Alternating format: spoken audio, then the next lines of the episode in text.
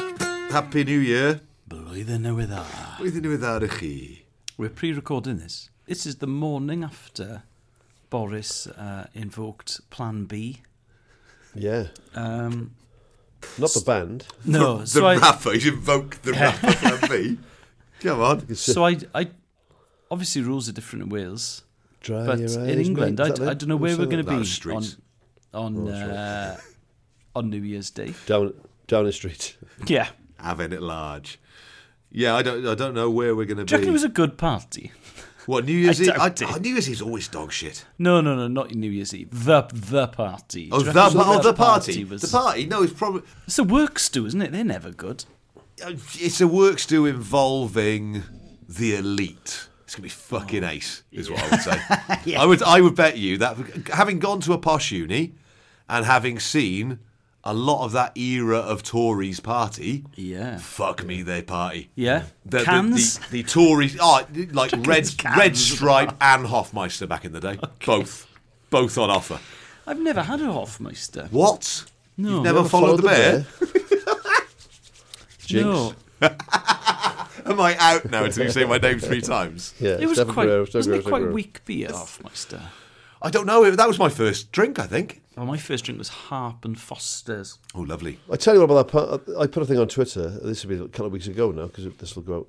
You know, we're recording this just before Christmas. Yeah, so, what um, this is is um, is uh, topical humour that no one cares about anymore. That's good though. It's a, it's Well, a mock no the one- week repeat. uh, sadly, no, s- sadly, no one cared about the day after either. Um, Not enough people know. when the Metropolitan Police said we haven't got enough evidence, I think I put on Twitter if if you. I, I, I believe that they haven't got enough evidence to. to Oh warrant yeah, an absolutely. Yeah, investigation. yeah. I said, but it, you know, if you're wondering where down the street is, I said it's it's, it's that big street in London that's uh, completely covered by Metropolitan Police surveillance cameras 24 hours a day. I said. I said, if, if you're wondering where number 10 is, it's the one with the big black door with the, with the Metropolitan Police dude Officer stood outside outside it, it yes. 24 hours a day. like, if, if you can't gather enough evidence for that location, Yeah. you are fucked as a Like police force. Oh, hundred Right? percent. Yeah. If, there, if, if, if there's one place in Britain that the Metropolitan Police can categorically have evidence on, it is Yeah. 10 down the street. Look, I've, I've worked in offices and I've been I've been an unpopular boss in the past. But Yeah. if there Oh, was I a, know. Tell, tell us more. if, but if, if there was a party going on, Oh, it's just right, us. in- Yeah. like I'm your boss. Um, if there was a party going on in my house with my Yeah. work colleagues, and not only wasn't I invited, but I didn't know it was happening. Yeah. I think you know. Yeah. It's also not great. to No, have. it's not, it's not a good indicator, is it? It's not a massive house. Any house, though, isn't it? It's like fucking hell. Some music goes doof, doof, Yeah. doof, doof, downstairs. Yeah. It's the fact you got, it's the fact you, it's the fact you've got to walk past the policeman to get into it. yeah. There must be another entrance. But I'm sure if that wasn't covered by police cameras, people would just go in through the back entrance an awful lot, wouldn't they? Like terrorists and stuff. So that- No, good there will point. be a back entrance, but it'll be it'll be f- fairly well. Oh, I'm not, I'm surveilled not, as I'm well not as the back saying that there's a, a gate there that's open and the back door has just got one sort of Yale lock on it. That's not what I mean. I mean, I'm not conspiracy theorist. Oh, Okay, but, well, you uh, are. I've gone. The boss of the Metropolitan Police. Yes. Wasn't she sort of given the job by Boris? And, and then isn't Boris going to make her a, put her in the House of Lords when she finishes? I, I've seen on Twitter that dick out is trending, which is always going to be amusing. It's- The puerile in me That is good. is, is enjoying that. Hashtag dick out. Yeah. So I call it the 90s. Most Christmas parties, as it ironically again turns out. Oh You beast. Uh, have you ever had a good New Year's Eve? Yeah. I've, I've worked most of them. I've worked probably Oh, eight of the last nine. Cottage with friends is good. Okay. But you know, um, That's what- that's what I'm doing this year, Pub, funny enough. pub or night, pub or nightclub is is no no chance. No. Well, I did once score on the piss in Solcombe in Dorset. Okay. was it one New Year's Eve, little Yeah. town, and that was that was nice. That was as good as a sort of out in town piss up and get. Cardiff or any city is just shit That's on New Year's unworkable. Eve. Yeah. Yeah, yeah. It's, There's it's nothing worse than trying to get a taxi at fucking 2 a.m. No. and it's pissing down the rain and freezing cold. No, I walked back to Newport one year from Cardiff. Oh, Oh, wow. Jesus. Yeah. Salcombe's in Devon, not Dorset. Okay, apologies. That's a hell of a walk. I was, yeah, yeah. How long did that take you? Oh, ages, but I was steaming, so it was fine. Yeah, Dad walked back to Pontypridd from Cardiff once when he Well, was it's a good, a it's a good, it's a good nine miles. So it's probably going to take you three hours, Steph. It probably would have, yeah. But If you're sober, I it'd be wasn't. Three, it'd be three. yeah, but you, you're doing that um, drunk walk jog. Do you know what I mean? Yeah. Where you're Yeah. kind of like, oh, I got to get there quickly. You start running flat out for about 20 meters, sit in a bush, get up again, walk again. It's, do you know what? Running drunk is one of the most horrible feelings. When you're really pissed, sprint divisible. Hmm. When you overbalance forward, Yes. yeah, And you know the pavement's coming towards you. yeah. yeah. And then just Swear at before your yourself. face hits the pavement, you think, I don't care. And then very quickly, you do begin to care. Impact. What Usain Bolt doesn't do when he's sprinting is call himself a fucking idiot every two seconds. Fucking. Oh, shouldn't have had those shots. You're a fucking idiot. You're a fucking idiot. You're a fucking best fucker. Oh, ow. Yeah, cottage with mates is the way to do it. I agree with Al. So I, I, we went down to West Wales before the lockdown. Um, we went to West Wales and we had a lovely time. Nice cottage, chopped some wood for the fire, and then on New Year's Day went down to the beach and had a little, a little swim in the sea. Yeah. On New Year's Day, I really like, in the same way I really like Boxing Day. I'm a big fan of going for a long walk in the countryside, that kind of stuff, feeling Yeah. fresh. It's just I've never, New Year's Eve, until I got older and it was just in the house with mates, yeah. New Year's Eve out is dog shit. Oh, it's terrible. One of my first dates with, with Kelly, when I had a flat over in the bay, uh, we we New went up to Year's New Eve in vodka revs. Oh, we were over the bay. We, we couldn't we couldn't get a taxi back to up my place. Yeah. So we had to walk over that bridge at Cardiff Bay, but it was it was horizontally sleeting, right? She had like a little thin dress on. I'd taken my jacket off to give to her 'cause I'm a nice fella. So I had a shirt on. I'm going to fucking die of exposure on New Year's Oh. Eve. All played into Bubbins' plan. Yeah. Oh, yes. Why did you put my uh, jacket on? Yeah. Flexing all the way home. yeah, yeah. I could in those days. But you think New Year's Eve in town is shit. You think New Year's Eve in town is shit. Hmm. I think New Year's Eve in town is shit. I've never met anyone who disagrees with that. yeah. But there must be someone up there who's like, best night of the year, fucking love it. Absolutely brilliant. Well, Yeah, thousands of people Everything's, like that, yeah. everything's more expensive, taxi's more expensive, Yeah. you can't get in Can't get, anywhere. a, can't get a fucking bar. It's fucking jumping, like, yeah, you know what I mean? great. There must be Can't get a some... cab, like. There must be loads of people like that, though, because Yeah. loads of people go and loads No, of people do it. but I did it for years. But I did it because I felt I had to and everyone else did. And you don't want See, I to... always worked. Even before comedy. So before comedy, I would you have taught? been doing... on New Year's Eve. Well, no, but I was... Bonus PE lessons. No, but but so before I was when I was in university, I was I was working on the door, so I always worked up New Year's Eve 'cause it was double dou- double money. Yeah. And then after university, I was a teacher, but I was usually away. You know, New Year's Eve, I would have been. Did I go out much? No, I didn't go out. Met Kelly. We'd rather stay in on New Year's Eve and do stuff after our disastrous first New Year's Eve. So yeah, it's just just more fun, isn't it? Like if if we can get away this for the place we've booked now, I'm just going to get a huge Chinese takeaway and a big box of red wine. Just stay in, That sounds brilliant. We had a takeaway last eat loads year. of MSG and drink wine. Brilliant. Yeah, we had a takeaway last year and I watched before they were famous. It was absolutely brilliant. That's great. That's exactly how life. Ellis has got to go and test. I've got to go and test. Edit.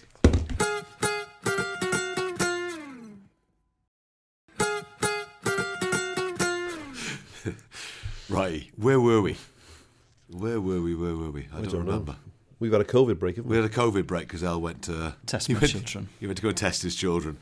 He runs a strict Which- regime in Casa James. As you can imagine, it went really well. I can imagine there They was no loved it. Yeah. Disappointingly, you muted your mic. We had a right laugh. I was hoping to have some horrific sound effects Yeah. ready to play in. Oh, yeah. It was a real bloody good laugh, actually. You haven't had it yet, have you? You haven't had COVID. No. No. You haven't had a step. No, no, no. I mean, by the time you hear this, I might have, but no, no. I had it before before it was fashionable. I had it, I had it pre pre vaccine. Yeah, you did. I, I I had it this week last year actually. Did you? Yeah, I think it was almost exactly a year ago. Yeah. Well, happy COVID anniversary. Yeah. Thank you very much. Yeah. Thanks to NHS Wales for the world's scariest app, which is a red flashing light like fucking zombie apocalypse, W- with a countdown timer from ten days down to zero. Horrific. Wah, wah, wah. Oh Jesus Christ! What's happened? Cal, I've got a slight sniffle. It's like that line from Simpsons. Is that uh, is that a good siren? When have you known a siren to be good? a solar eclipse. The cosmic ballet goes on. Does anyone want to switch seats? I mean, one. 91 to 97, it was Off the scale. Real, The Simpsons. Aren't you worried the track may bend? Not in your life, my Hindu friend. Monorail. Monorail. Daryl. Daryl. Daryl. Oh, stop it, Bart. He's a professional athlete. He can handle this kind of stuff from the bleachers. A single tear rolls Just down read his Daryl cheek. Strawberry's eye. I, I didn't know who Daryl Strawberry was until that episode. oh, Marge, it's not the fact that he's homosexual, it's the fact he's so damn sneaky about it. I'm old fashioned. I like my beer cold, my TV loud, and my homosexuals flaming. Look it out. The prolific amount of writing that went into that for Yeah. years and years. Yeah. And they weren't like six episodes in a series. Oh no, you like you, Like we do. It was like 30. six half hours. Yeah. Yeah.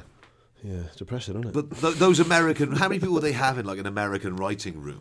Oh, 'Cause you it's guys, you guys have loads, written yeah. stuff, haven't you? Eight, It's a, ten. Yeah, it's a, it's much, it's a very different system. You'll sit on a big table and literally just fire ideas at each other. So what would you guys have if you were working on something? You'd have two of you, three of you, Well- one of you. It depends. I mean, well, I wrote that pilot on my own. Right. But then uh, my friend Luke and Steve, Luke gave me some feedback. Steve uh, gave me some lot of editing, good, good editing uh, feedback. Yeah.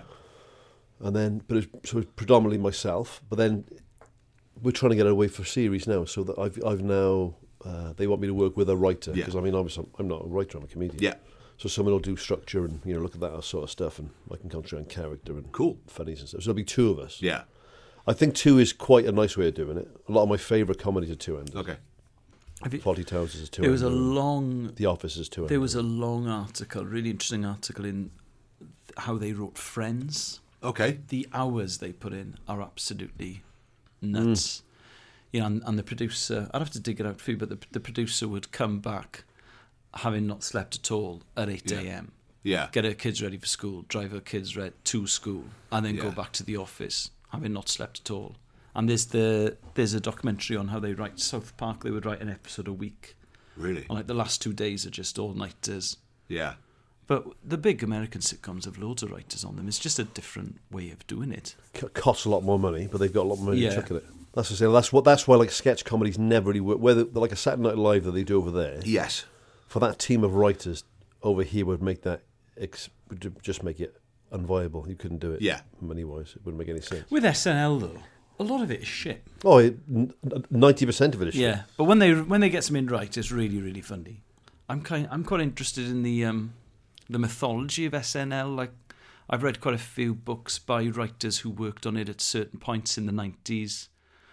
Um, there's the book Gasping for Airtime by uh, an American writer called Jay Moore. Okay.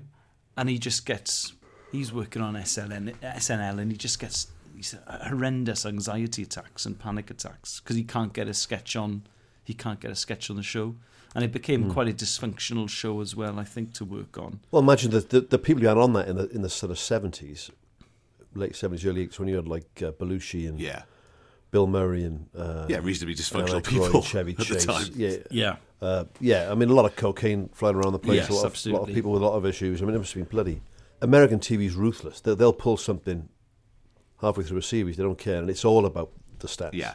You, you you don't get time to let anything breathe. They, they don't think, well, see what happens in the second series. They'll pull it halfway through the first series. Yeah. It doesn't bother them at all. Yeah. That's what I love watching things like uh, Larry Sanders with Gary Shandling because it's interesting to see that how that like a, a talk show, a comedian-led talk show works and the behind-the-scenes stuff. It's a comedy, but it's it's so I imagine it's so close to what the actual truth is. the other one which talks about because Gasping for Airtime is about SNL in the 90s like 93 to 95 but there's the other one is it Live from Planet Earth and that's about SNL in the late 70s when again they're all Oh, I love a bit of they're that. all cooked up and but it, Yeah. just, it doesn't sound like um, Doesn't a sound very fun. healthy Well, John- way to no. work. When John Belushi was making the Blues Brothers, Yes. for instance, he didn't stay in hotels. He would he would go, he'd go out on the Yeah. screaming piss. Yeah. And just come back to the set. Meet a local and just go and stay at their place and sleep on your sofa for a couple of weeks. I mean, just I mean, he's dead now. I mean, yeah. It did. It, long term, it didn't work. Oh, yeah. As a plan. Died a happy man. Died a happy man in his sleep, didn't he? In his 40s. Um, With the speedball somewhere in him. Well, read about Cannonball Run. That's the one. The, the fun they had making that. Like Roger Moore said, that was the most fun he ever had making a film. Yeah, Because it was like Dean Martin, Sammy Davis Jr., Burt Reynolds, Roger Moore. I mean, th- and they just. that sounds like a went on. great evening. Oh, mate. Out every night. Yes. Every night, big. Yeah, They said because they were all old school pros, eight o'clock in the morning, you're on set. Your lines are learnt, you're ready to roll, you know. shit faced. Oh, Yeah. Yeah, just the same. Absolutely 'Cause they're old shit-faced. school.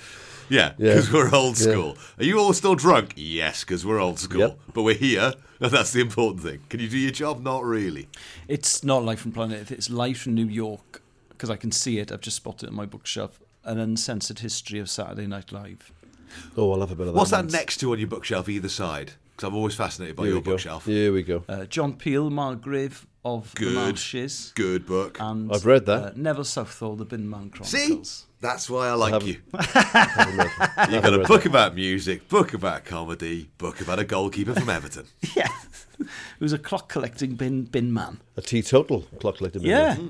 Celebrated Everton's FA Cup wins and league titles with a cup of tea. Cup of tea, drove home. Good Oh. lad. By the way, I, Good you lad. probably have the same text I just had. Uh, no, go on. So, well, Al might have had. Oh, Um, oh, it's, it's- it's something else I'm not involved in. Go on. Johnny Owens, our favourite documentary filmmaker, Yes. Yeah. just sent me a text saying Mm-hmm. Owens uh, Club. so Go on. they're trending on. He's trending. He's so trending. right up there with Lo- Love Actually. With uh, I believe in miracles, right up there with Love Actually. Yeah. So he said, I just sent this to Alice as well. There's a lot to do with your all your kind words on your magnificent podcast. Thank you. So I said, uh, just just tell the truth, pal. It's much more to do with you making stunning documentaries. Uh, but he said, thanks a lot to us for bringing it to a new audience. So, Yeah. mate, Either the, I Believe in Miracles, the fo- the Forest documentary made, has been trending on Netflix for Oh. weeks. that's- Really? yeah, well, Yeah, he's- yeah. yeah. Well, good. It I should be. mean, I'm not saying I'm not saying because of us, but we. Well, if he thinks that's fine, he, he's obviously. He, we'll go with it. it's, obviously it's obviously partly to do with Johnny as well. it's part- it's partly down to his filmmaking skills as well. It's, it is a stunning doc that. though. Yeah. That and Three Kings. people who work in marketing and PR who try to claim as much credit for the product as the product creators themselves, I think are hilarious. oh, mate.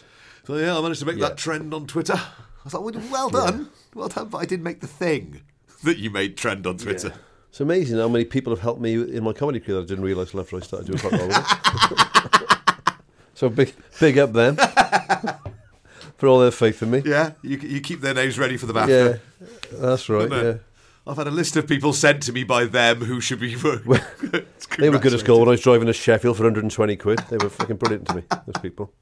When I was fucking extending my overdraft and fucking getting credit cards coming out my ears. It'd be great to win an award and just thank all the people who've texted you at that moment who you haven't heard from in Yes, two years. that is the plan. Don't worry. Oh, I'd like to thank uh, Let's have a look. Who's- who's who's just got in touch now that this is on telly. Hiya, mate. Fancy a catch up over a couple of drinks? Oh, fancy a pint, mate? I haven't seen you in ages. yeah, I enjoy the 90s as well. What have you been up to since then? oh god. Anyway. Look forward to it when you get your wafter. Wafter, dare I dream? If you're, you got a wafter, haven't you? I'm not knocking him. Um, no, I've been nominated a couple of times, and I've uh, Outrageous. I've uh, presented a couple of the awards. Well, Yeah. once I never got back. Made too many jokes. Arguably too, Too dangerous. funny, if anything. No, Oh, he's Yeah. the Billy Crystal of I Wales. was the that Billy boy. Crystal Wales, and you know what? All of the jokes I made before giving uh, the Best Documentary Award to a very, very moving um, portrayal of dementia and Alzheimer's disease. I actually think, to be honest, I didn't read the room properly. if I'm Read honest, this room. Hadn't read the category. yeah, I am read the It was category. ill-judged. it was ill judged. Some of the things I said were awful, actually, and yeah, they haven't had me back, and they won't have me back. Doctor said there's good news and bad news. The bad news is you got Alzheimer's. the good news is you won't remember this tomorrow. Come on, is this thing on? And the nominees Yeah, everyone. are. I mean, that wasn't the joke I made, but I did. it, it had become very flat, and I thought, what we need is to inject a bit of life into this room. Bit of pace. So I brilliant. injected a bit of life into the room, and then I read. What you that- drop on? What you drop on him? Oh, I can't remember now. I'd written some bespoke wafter stuff. I ref- referenced. Did you refer to it as the Referred wafters to as throughout the as well? wafters, which I'd Because been, it's asked not. not, yeah. I'd been specifically asked not to do that. And I was So like, what is it's "Come the on." it's the Welsh BAFTAs, is it, or something like that? It's BAFTA Cymru. BAFTA Cymru, apologies. Apologies to the Um, BAFTAs. but you know, come on, I'm I'm one of the most dangerous Corbett. comics. eh? It's out- always bloody Corbett. I'm so good. Would you come if we invited you? I'm one of the, I'm one of the most Well, dangerous expect an one of the invitation. most dangerous comics out there. You can't ask me not to refer to something as the wafters. Yeah. Exactly. Well, I Dream think on, I mate. might get a small laugh for doing so. I'd be happy with not turning up for Celtic Media Award. Hang on a sec. Oh, hang on. We didn't take the little barcode sheet out of Steph's sort of bag because we were being hurried because he didn't know we had to do the kids. So he was he was the courier was banging on the door, but it now means that's apparently invalidated the test unless they get hold of the courier in time because Right. we need that. I mean, you know, he's a courier; he's got stuff to Yeah, do. yeah, yeah, but, yeah. Um, If you don't, if you don't, if you don't want to get courier-based uh, grief, don't become a courier. I mean, that's, that is that is an option. Uh, It's probably not on his top seven things that he wanted to do. No. Do you know That's what fair. though? If comedy slash radio slash podcasting etc. All the ways ways I earn my living, all went Hmm. wrong. Yeah. I'd love to be a bike courier. That's that's actually my plan B because I love Oh, Mm. riding. gosh, my one of the most dangerous jobs in yeah, the but I world. love riding my bike anyway. And you love danger. I'd rather clean the sewers in Mexico City. Then you're mad. That's weird. well, no, because it's be safer than riding a bike around London 24 I hours a ride day. my bike around London all the time. I do sixty miles a week around London. I Hmm. love it. But now I'd be getting paid for. it. I suppose I am being paid because I'm often cycling to work. yeah, I was going to say. I'd be a carpenter, mate, every day of the week. Would you? Yo, what? I was in that workshop the other day with, that, with Drew, Yeah. Powley's mate there, and I thought, this is... I said to him, mate, so if you ever need someone to work for you for free, I'm available. Just to learn the ropes and just to work in a... wo- I, I, fucking Like like Jesus. that. Yeah, very much like Jesus, without the, uh, without the messy end. My mate Andy, um, he has quit his job after 20 years to become a carpenter and go self-employed as a Oh, I carpenter. don't Really? know. Yeah, yeah. And I don't mean, I'm not knocking... For me, there's, there's chippies and there's carpenters, right? Ooh, okay, go on.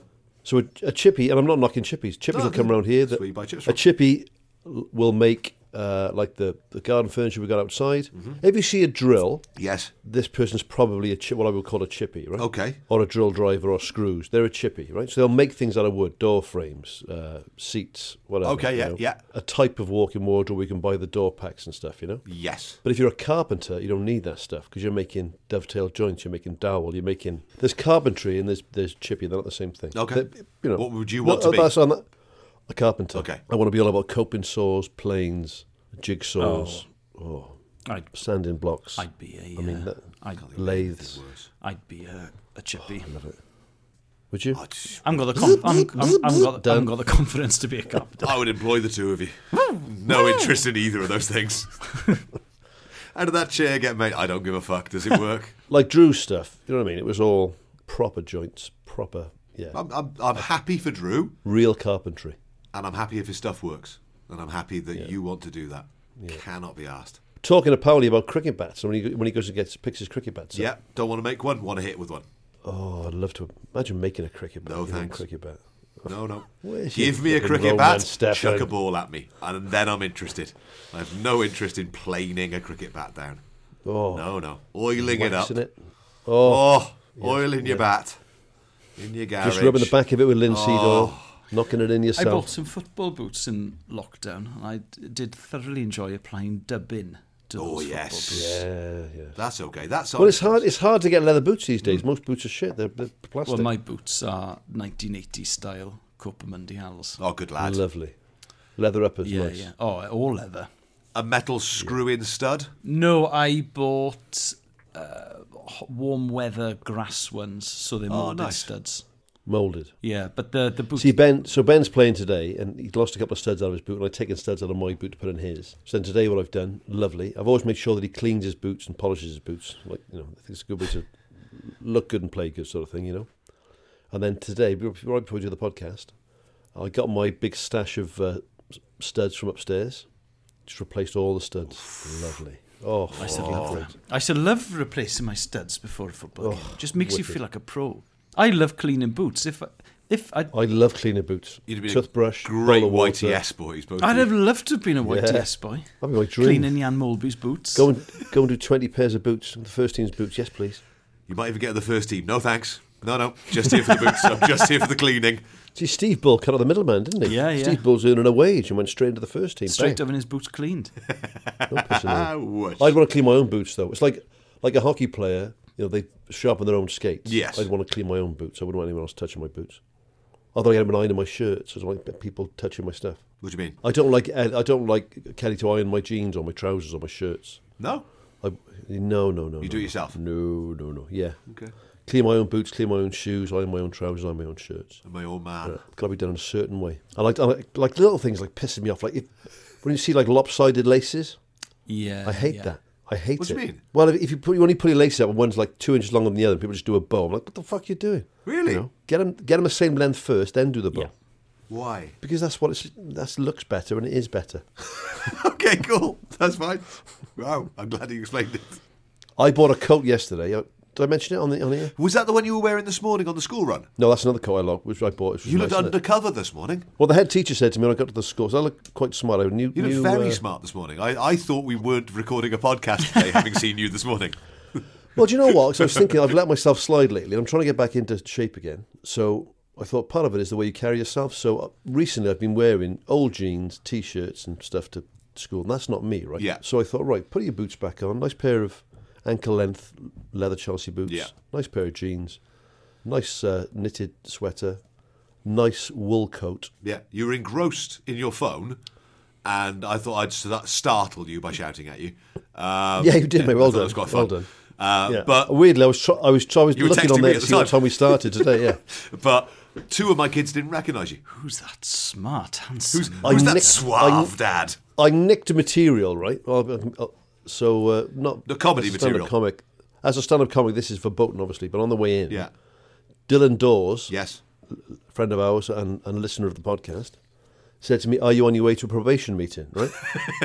Quite funny. It's a a lot good of start. people. Good start to the day. So I get to school, walk my little girl, my girl in.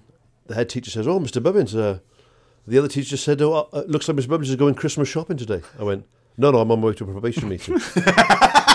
they both cracked up, right? Yes. I thought they think I'm off the cuff comedy That's genius. so now." good. So if you're listening, Dylan, thanks for the line, pal. It worked like an absolute charm. Um, Well, it's the American it's the American system, isn't it? You've got you've got twenty writers, but as long as the end product is funny, it doesn't matter. There we go. oh yeah. That's all that matters.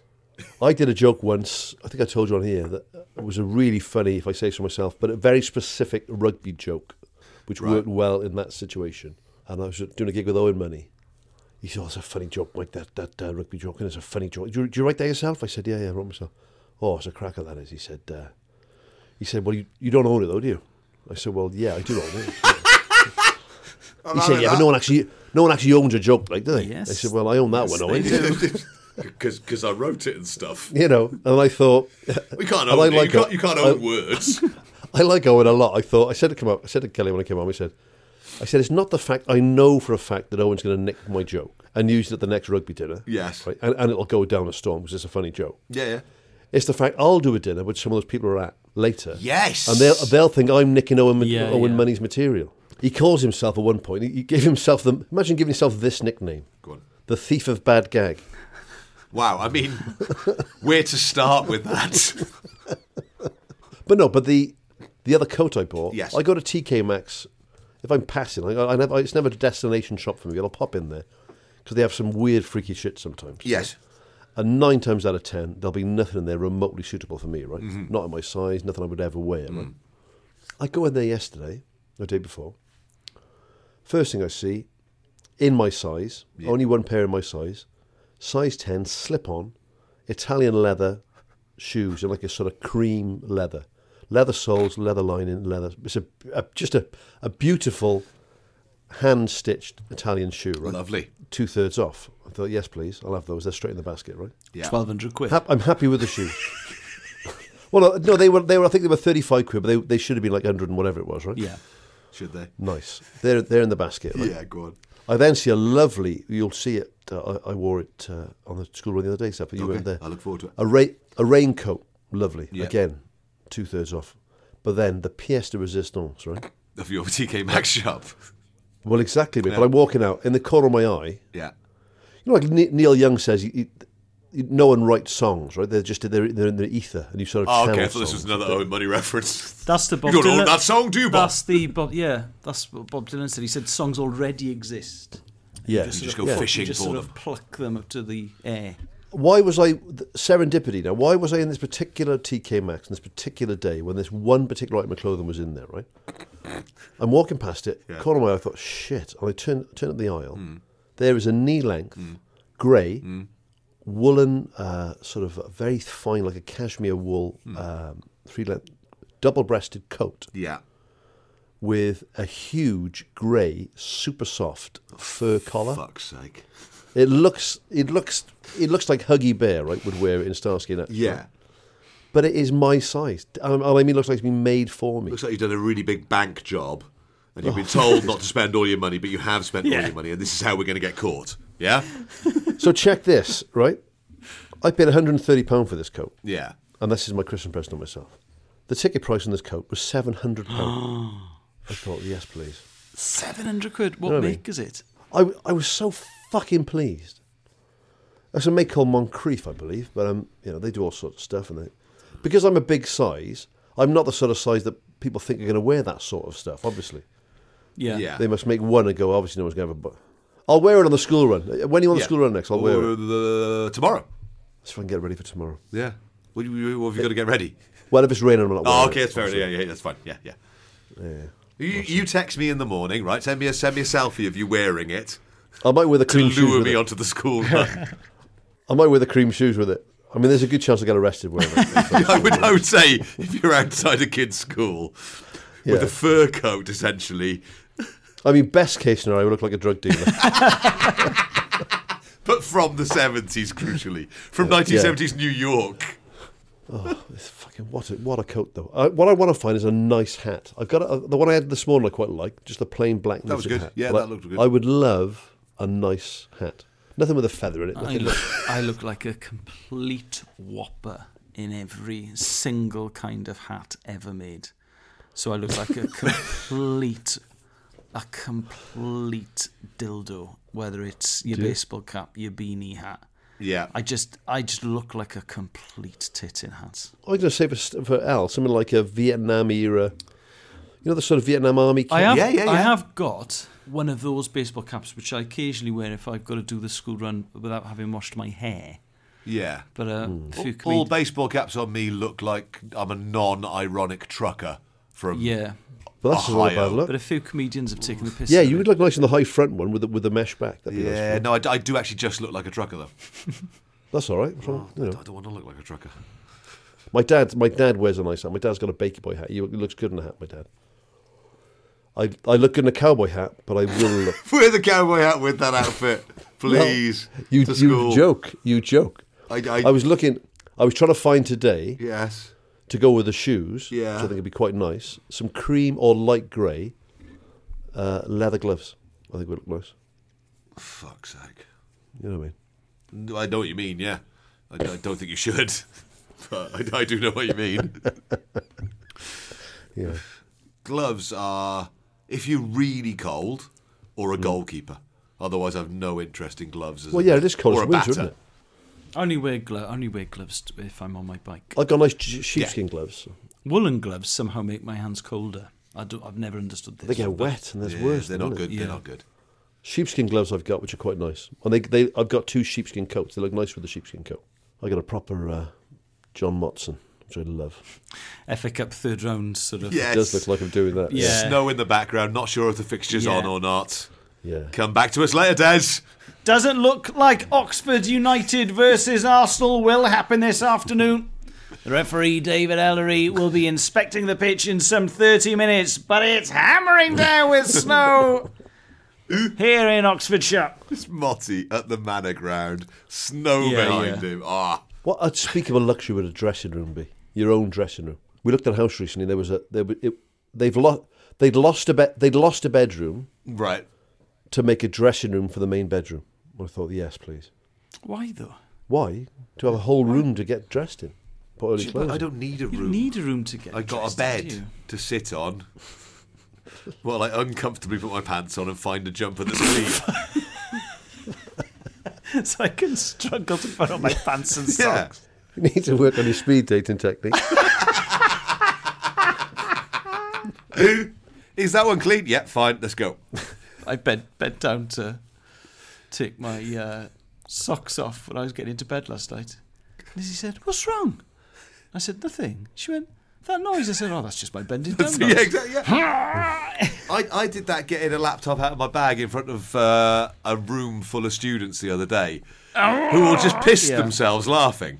Oh, what? Yeah. I just I just did a picking up my Steve Fenwick book, and you laughed at me from the last podcast. Yeah, except it's the same thing. So, uh, yeah, they go, "Ugh," and they went, what, what are you doing? I was like, I'm getting a laptop out of my bag. Well, why are you making that noise? weird, isn't Because I'm fucking old. I'm old. I can't help it. So, be dead one day.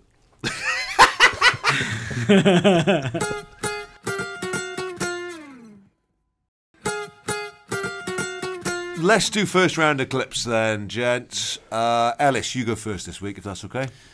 Yes, clip I've chosen for this week is an old Yellow Pages advert from the mid 90s. Okay. I'll leave it up to you. It's a great idea. and we'll settle up later. Cheers, Bob. Look after yourself.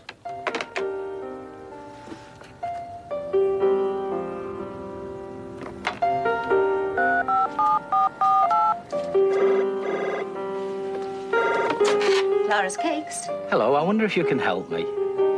Yes, we could do that. Fine. Uh, what colour would you like the tracksuit? Orange? Do I not like orange? Pardon? Ah, it's just a joke, love. Blue, I think. I see here it says you deliver. Oh, that's nice. Good luck from Bobby and Graham.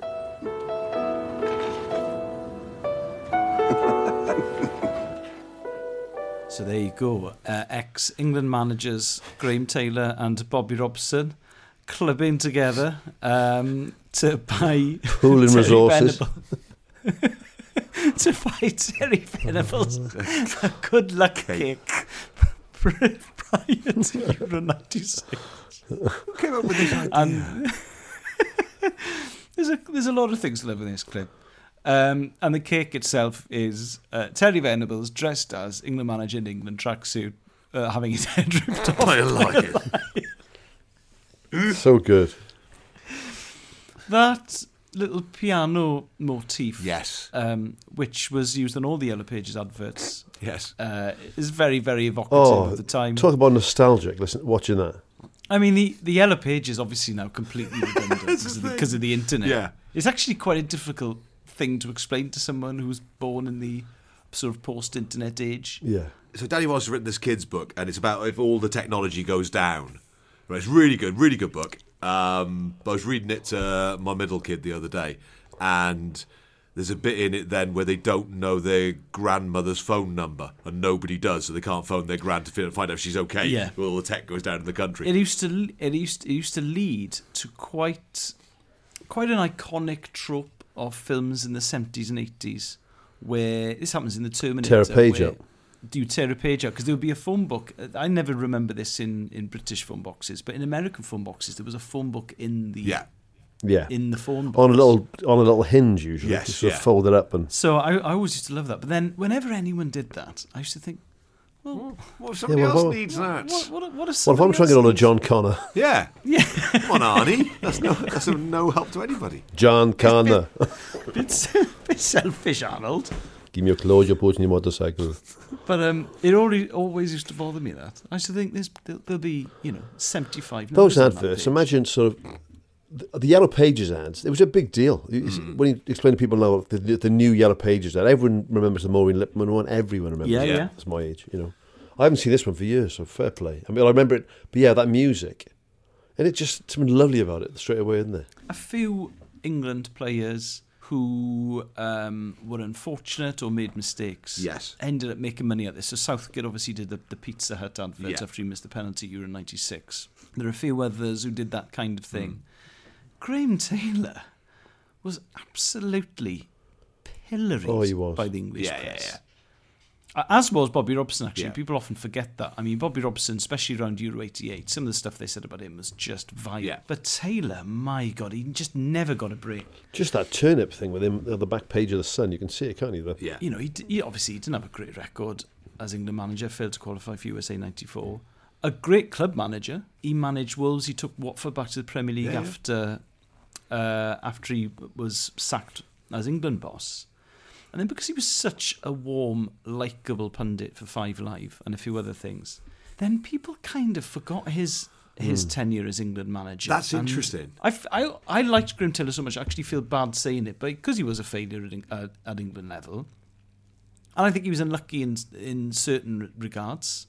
There were things that you know, things that the ball didn't bounce his way a couple of times. He did have his reputation salvaged. Really, there was a sort of renaissance of Graham Taylor, especially as a pundit. I Well, think. because he was such a nice man to work with, and I think that Yeah. came across on the radio as well. That he he his insights were fantastic for starters, Yeah, yeah. but you wouldn't meet, you know, c- for a famous person, you wouldn't meet a nicer person who would go out of their way to help you. as as this advert shows, he was very happy to laugh at Yes. himself because the "Do I Not Like Orange?" My God, I mean, he was humiliated in that documentary. Yeah. And looking back, it's a fantastic documentary. It's a fantastic period piece, and also fascinating because the the access they got given is amazing by today's standards. However, he did come out of it looking like a slight caricature of himself, and the whole "Do I Not Like Orange?" thing. You know, that was a punchline. You'd see stand-up comics and stuff on that. it Oh, was yeah. kind of kind of thing. It was just a joke Yeah. that everyone knew. And he, I think he delivers the line quite well because Hmm. he delivers it with a sadness. Do I not like orange? What's that? Oh, never mind. Never mind, love. Never mind. Look. J- Just, just a joke. Do you know what, like what something else I like about this was 25 25 ish years ago now, right? Football has started to change, and the money in football has started to change. But when you look at sort of the the Brian Clough film that we saw uh, recently, Yeah. uh, on, on, the, on the movie club, right? And they're living in like what I would call a normal house. Like Yeah, yeah, yeah. you look at Graham Taylor there and and and uh, Bobby Robson. And I know it's a set. I know it's an advert.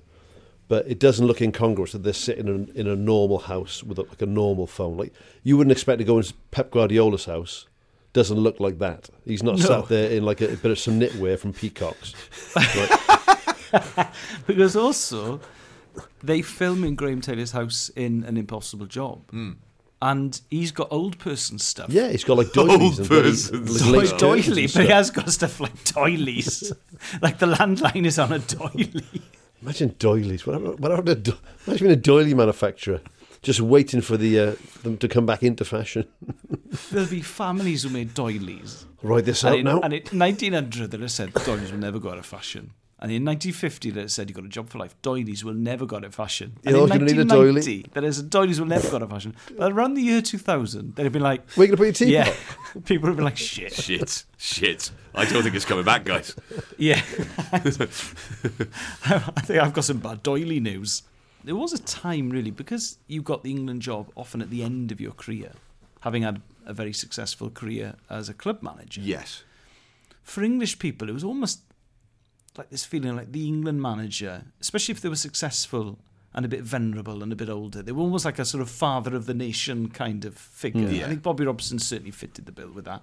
And because Graham Taylor's house is full of doilies and old person I stuff. imagine Graham Taylor's got one of those knitted dolls over his toilet rolls, the spare Yeah. toilet rolls. Where you put, Just you put under the the, legs doll in the skirt. you put the legs in the tube and pull the skirt over the toilet roll, and then he's got one of those toilet mats w- which stink of piss. Oh, so What was which the are- point of are ju- those? are just there to trap piss and pubes that no, no one knows why they exist. Anyone who's got a carpeted bog is weird anyway. But Oh, having yeah. having an extra layer of rug Tell you just what this to make needs. sure you've got the piss in it. Need somebody to catch the piss and pubes in. What about a pink rug? That'll do. That'd be lovely. Will it discolour a bit with piss? Oh, not yes. that. Oh, I should say so. Have I got the idea for you? Fucking hell.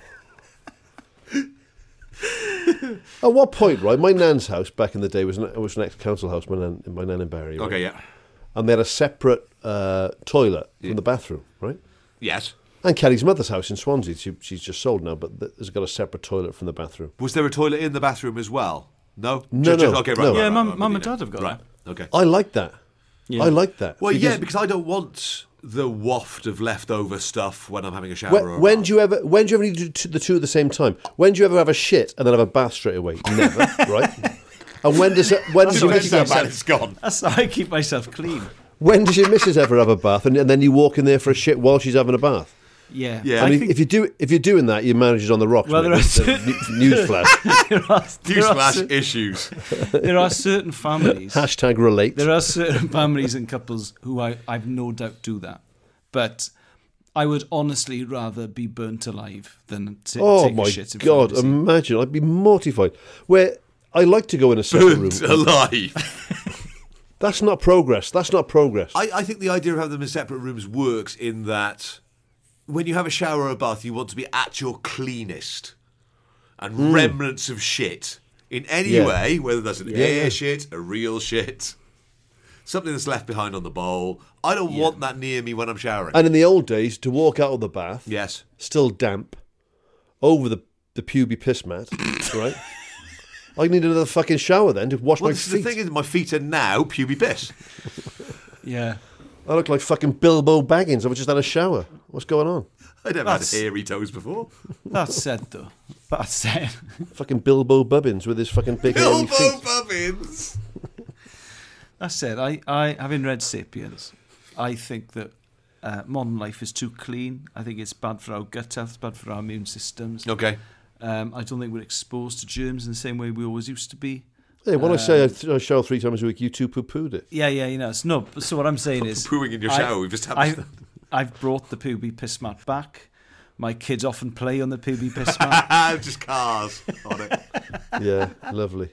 because they. I am bolstering their immune systems. Well, Oh, that's nice. Honest to God, they never get ill, my kids. That poobie bloody piss mat, or the play zone, as I refer to it. But who think? Whoever thought that a, that a Cindy doll with a knitted woolen skirt and a bog roll was a good look?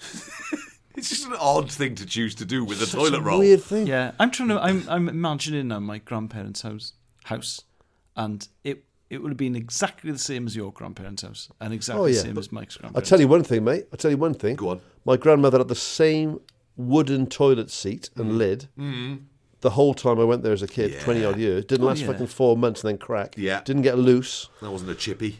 You knew you stood then, didn't you? It was a carpenter's seat. That was You a knew you stood, carpenter. on the, you stood on the pubes. Knew where you stood. Piss mat. They still sell them. Piss mats. Yeah. Sure, they're not called that. Like a matching uh, thing that goes over the toilet lid. yeah. Oh, fucking hell. Yeah, they do. Yeah. Oh, that's What's gross. the, what's the point in that as well? With like a Because if bath you- mat. you made a comfy chair out of it as well. Go into the toilet, toilet and chill out. Gonna go and sit there. Some older people, because they didn't like the shock of, especially if you're on an outdoor loo, Yes. they would have the soft toilet seat. You see, remember those? Like a padded toilet, the actual Oh, seat was yeah, padded. yeah. Oh, no. No, no, no. Yeah. I used Yeah. to find that weird. I don't want to be more comfortable. If I'm ever in like a public loo, I hate having to sit down anyway. Yeah. anyway, than Do you is my own hover? House. I don't hover, but what I Do do, you raw is I take, a lo- butt? I take a load of uh, tissue paper out of the dispenser. I clean the seat. I then dry the seat. I then sit down uh, with my trousers on, do a sort of knocking my knees thing on, on the sat on the seat, and then I then I sit on the seat. Fucking hell. Why why don't you put paper on the seat? Yeah. I don't like that. Okay. Why don't you just lift Um, the seat up and sit on the raw toilet? Oh, Raw butt. Yeah. Raw butt it. There are those you can buy those sort of paper circles for t- for public toilets. Yeah, they're quite Kind cool. of sort of- They get them in some posher hotels. They're like Yeah. a little dispenser behind the bar, aren't they? Yeah, I quite like those. Here's the thing. What? Well, I think we all mentioned this before. Go on. What's the point of having a, a- a hand wash and then a dispenser, then some anti-bac gel, Yeah. and then having a pull door to leave a toilet? yeah. Doesn't make But I s- any sense. But I suppose if everyone's used Every every door to a bog should be a push door to leave. So you pull to go in, have a p- have a wee, have a poo, whatever you need to do. Now that's a wash good your point. hands and then push to leave. You can use your foot or your elbow. You haven't got to use your hand again. I use my mouth. Mouth. I just put my I just put my mouth my against the lips on toilet it. Door. Yeah, yeah, and then I sort of kiss the door open Yes. That's good. because I because I need more germs. You see, That's Trying good. to bolster my immune system. Going back to the ad, Yes. Have you ever seen a bloke you'd more like to sit down and have a little chat with than Bobby Robson? He's just got one Oh, of those faces, isn't he? Yeah, Just yeah, seems like such a lovely man. That bit when he puts his arm around Gaza and says, you know, there'll, be there'll be another time, mate, and that sort Yeah. of thing. When they, This is your first one. Oh, You're young. There's the. He's wheeled on to meet the players before his testimonial at St James's Park. Yes, please. yeah, Oh, just I know. lovely I bloke. know. My clip for this round is you know, people say that there's a lot of shit on telly these days. There's a lot of stuff that is ill thought out and is wasting my life. Not Mammoth. Not Mammoth. No, people don't say that about your. Um, so is, is that still on the iPlayer? It's on the iPlayer. Watch it Hint, if you hint. haven't watched it. Get on the iPlayer, watch Mammoth. Uh, Can't do, thank you. Which is better than a lot of things on telly, but it's definitely better than this programme from 1966, which is Late Night Lineup, Oh. which includes a game, which this is only half of, by the way. It's a nine minute clip, and this is only half of the match of matchbox rugby between Wales and Scotland. Jesus Christ. He kicks off and his goal's dead 25. 25 to Mike Forrest, going for the line straight away. Here he kicks it, it's a big panel defence. And he gets it, and it's Campbell Lambton going for the line. He goes too far again, big strong. Been playing today, I think. He's not got over the strength part of it yet. And it's Mike Forrest going deep. Big panel defence. Simpson falls short. Wales on the attack. First fall short of the line. Simpson again going for the big panel. He's got it. It's Mike Campbell Levin going for the line. He's fallen short. It's Forrest, Forrest to attack the uh, Scottish line to the right of the post. He nearly he scored. Got it. He scored. It's a brilliant try, ladies and gentlemen. There.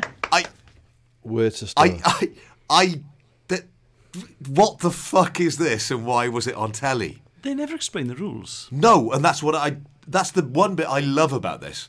Is did everyone know in the '60s? This is when England won the World Cup. This is 1966. Yeah. Carnaby Street is swinging. Yes, Beatles have just released Revolver. yes. And on national telly, given that there were only three channels at the time, one of the channels was taken up with two actors from Wales trying to beat a Scottish team at matchbox rugby. Also, because it's black and white, and because of the quality of the film and the quality of the cameras, and also the quality of people's TVs Yes, and the screens that have been watching, Quality of that life. they'd have been watching on, yes. you can't even follow the matchbox, No, you can't see it. It's like watching ice hockey. Which is your other clip. which Yeah, is yeah. which is taken very, very, is taken tremendously seriously. Yes. No one takes the piss. No one questions why they're doing it. It is dealt with. It's Oh. discussed with the kind of reverence that you would usually reserve for the Ashes or the Cheltenham Gold Cup. There's a clip or- I was going to pick a while ago, and I, I, I might pick it in the future. It was- It's a similar. It reminded me of, of, of this one that I that I was going to pick of Sabutio, Yes. but people taking it very very seriously, Yeah. having a bit of fun with it as as as, as regards. It was a, there was a social aspect to it where you met your mates and everything, but the actual game was taken very seriously. Yeah. And blokes saying this. is- The thing is, this is close you can get to actual football. I thought, no, it's no, it's not. No, it's really it not. isn't that. It's really not. It's, it's it's nothing at all like football. yes. that's where you're confusing it with. Don't use your feet or your head. No, and it's on a table. In, in fact, you're using the one part of your body that you're not allowed to use when you're playing football. Yeah. It's literally Yeah. couldn't be further away from football if you tried. And, play, pl- and players aren't an inch tall and made of plastic either. For Liverpool against Everton, I flicked the ball into the goal with my, with my thumb and forefinger. It, w- it, the goal would be disallowed. it wouldn't stand. VAR. Definite flick there from James. As the ball is crossed in from Trent Alexander Arnold, he leans down and flicks it in. The flick of God. I'd assumed that this would be kind of when I started playing it, I thought this was going to be a piss take and they were going Yeah. to start making fun of people who were into it or whatever. But it, is- it's just comment, the guy commentating on it commentates on it like he's commentating on a Six Nations game. Although, mate, Uh, it's do you know, I- weird. I, I, I was torn because I would love to see the return of indoor league, Yeah. and more importantly, I would love to host. The Oh, I return of see. Indoor Right. League, Okay. Okay. Um, so I, lo- you know, I, I could watch darts and, and, and billiards and bar billiards and watch a bit of skittles and everything. But yeah, this is like a, this is this is a bridge too far, isn't it? It was also. It is. It's apparently played by kids in the north of England. I'd never heard of it. Surely they would be playing Matchbox Rugby League was my first. Yeah, I issue was with it. thinking that. And They're not having also- 22 metre dropouts in the North playing Matchbox Rugby. There's a lot of assumed knowledge because obviously the whole rules- thing is rugby. assumed knowledge. And, um, but this says an awful lot about He's a me. big leather screw. She'll chase him and stop him. Sorry. Um, I was desperate for Wales to win. And when I saw that we're when I saw that we're fourth in the table because it's a fuck's five sake. nations game, I was absolutely gutted. And we got we got hammered by England thirty three 0 The, the fact that we had the actor Donald Houston competing for us didn't really sort of stop Yeah. you from rooting for us, did it? Did you chop the anthems out? Did you at the beginning? well, do you know what? We laugh about that. Who would the fuck would put that on telly? Yes. I watched yesterday. I've mentioned on this pod before, but it was on. I turned the TV on, and it was it had been on Sky Sports from the night before. Right. And it was poker. Yeah, true. Right. It was poker with a with an all with a crowd there, Yeah. Uh, and obviously being an American, the boy was like, "Whoa, yeah, yeah!" I thought, "Fuck, Way to playing guess. Poker, you- they're playing poker, you fucking moron." Way to pretend you had some cards you didn't have. and I'm not knocking the I'm not knocking the sort of obviously there's an element of skill involved. I, I, yeah, is there? there must be mathemat. I mean, pr- probability wise, like so, like someone like Victoria Corrin, who's a world champion poker player, She's made, who's won you know, millions of hun- dollars yeah. doing it, right? I get that that's not a fluke. It's probably so there not. must be yeah. there must be an element of skill. Yeah. but that doesn't make it sport, right? So I don't know why it's on Sky Sports. I don't know why you're playing cards on Sky Sport. I don't know why per, I don't know why Sky- Matchbox Rugby's on TV. Sky Games, Sky Games News. The thing with early television, especially these kind of magazine shows, is they often just put a thing that people did on the telly without changing it or making any concessions to the fact that it was going to go on TV. Yeah. which is why now those programs from the 50s and 60s look so quaint. Nowadays, if you were, were going to show Matchbox Rugby on the One Show, Yes, please. there would be lots of concessions made to the fact that it has to become a TV o- event or at least be entertaining on people's It would im- it would screens. improve the one show to be fair.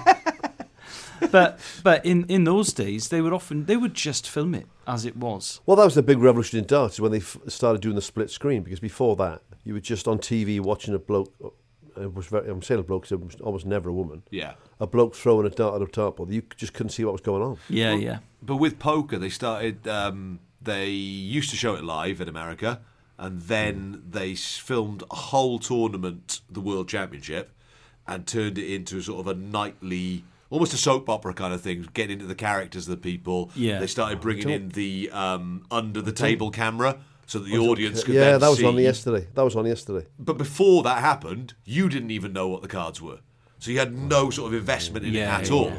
So that sort of change then was If someone came to my nan's house on Boxing Day in like Ah. 1984 and said we're going to fucking film Gin Rummy and put it on Sky Sports, bridge. they think you, they think you were fucking nuts. yeah yeah But it's the same thing. Gin rummy and poker. There's no difference at all. That game of Newmarket, we used to play for one piece and two peas. Was was still a sh- you know still a card game. a fucking Sky Sport. Where where do you draw the line? Uno.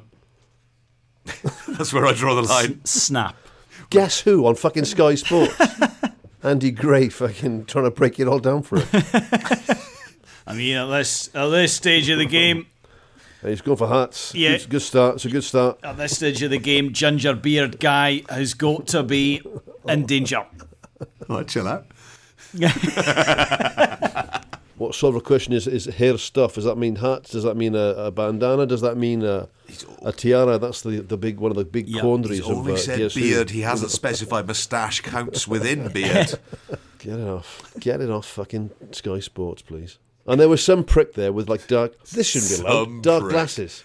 With some prick there with dark glasses. Hey, mate, he, he was fucking. Believe me, watch it. He's a prick. Right? He's got jet black glasses on, Right. so, so no one can see his eyes, right? Yeah, playing poker. I thought, mate, at least. I mean, one of the things that the poker is that you can disguise your intentions, or you know, you you, you Yeah. you, you make you make your face a vizard to your to your emotions. If I can get quite That Shakespearean, was very with you, good. right? Yeah, I like that. Thank you. Yeah. You shouldn't be allowed to wear dark glasses. I mean, that's just cheating, isn't it? Just I don't know. I, blatantly think- cheating. I think over emotional reactions would work. I'd love to play poker. Oh, shit! yes. Oh, sorry. Sorry. Yeah, you, as soon as you get the cards, you go, for fuck's sake! Come on, let's play. Oh, for fuck let's it. play. All in. Just constantly going all in. I'd love to turn up to one of those live poker events. Going, Yeah, yeah. What are you going for there then? Get the cards, get the cards. Shit in fucking. Yeah. Fucking bollocks. Right. Hate cards! Yeah, yeah, I'm going to put everything in the middle. Anyone else doing that? yeah. Hit me. Hit me. Hit me. Keep hitting me. Do card. Because when I was a kid, everyone played cards. People played Oh, cards for uh, We hundreds played of years. piccata at my nan's house every Christmas, Yeah? and there would be like a big pot of one peas and two peas, like a big big jam jar. Yeah. and we dole those out. They were basically your chips, you know. And we'd play for hours. Newmarket was the was the one. I can, I can remember. I can't remember the rules. There were four cards in the middle, and then you all played, and then we played gin rummy. Yeah. Yeah, we we used to play gin and rummy. Do kids still play cards? I don't think so. I bet they'd love it if they played it because I used to love it when I was a It was a kid. game we used to play in school. I can't remember the rules of it, but if you it was called raps, and if you lost, you just put Oh, your yeah, your knuckles, knuckles. out, Yeah, and then you yeah, fan yeah, the cards out, sort of, Yeah, yeah. acro- and Yeah. To a hammer, kosh. yeah, and then Yeah. hammer them across the knuckles.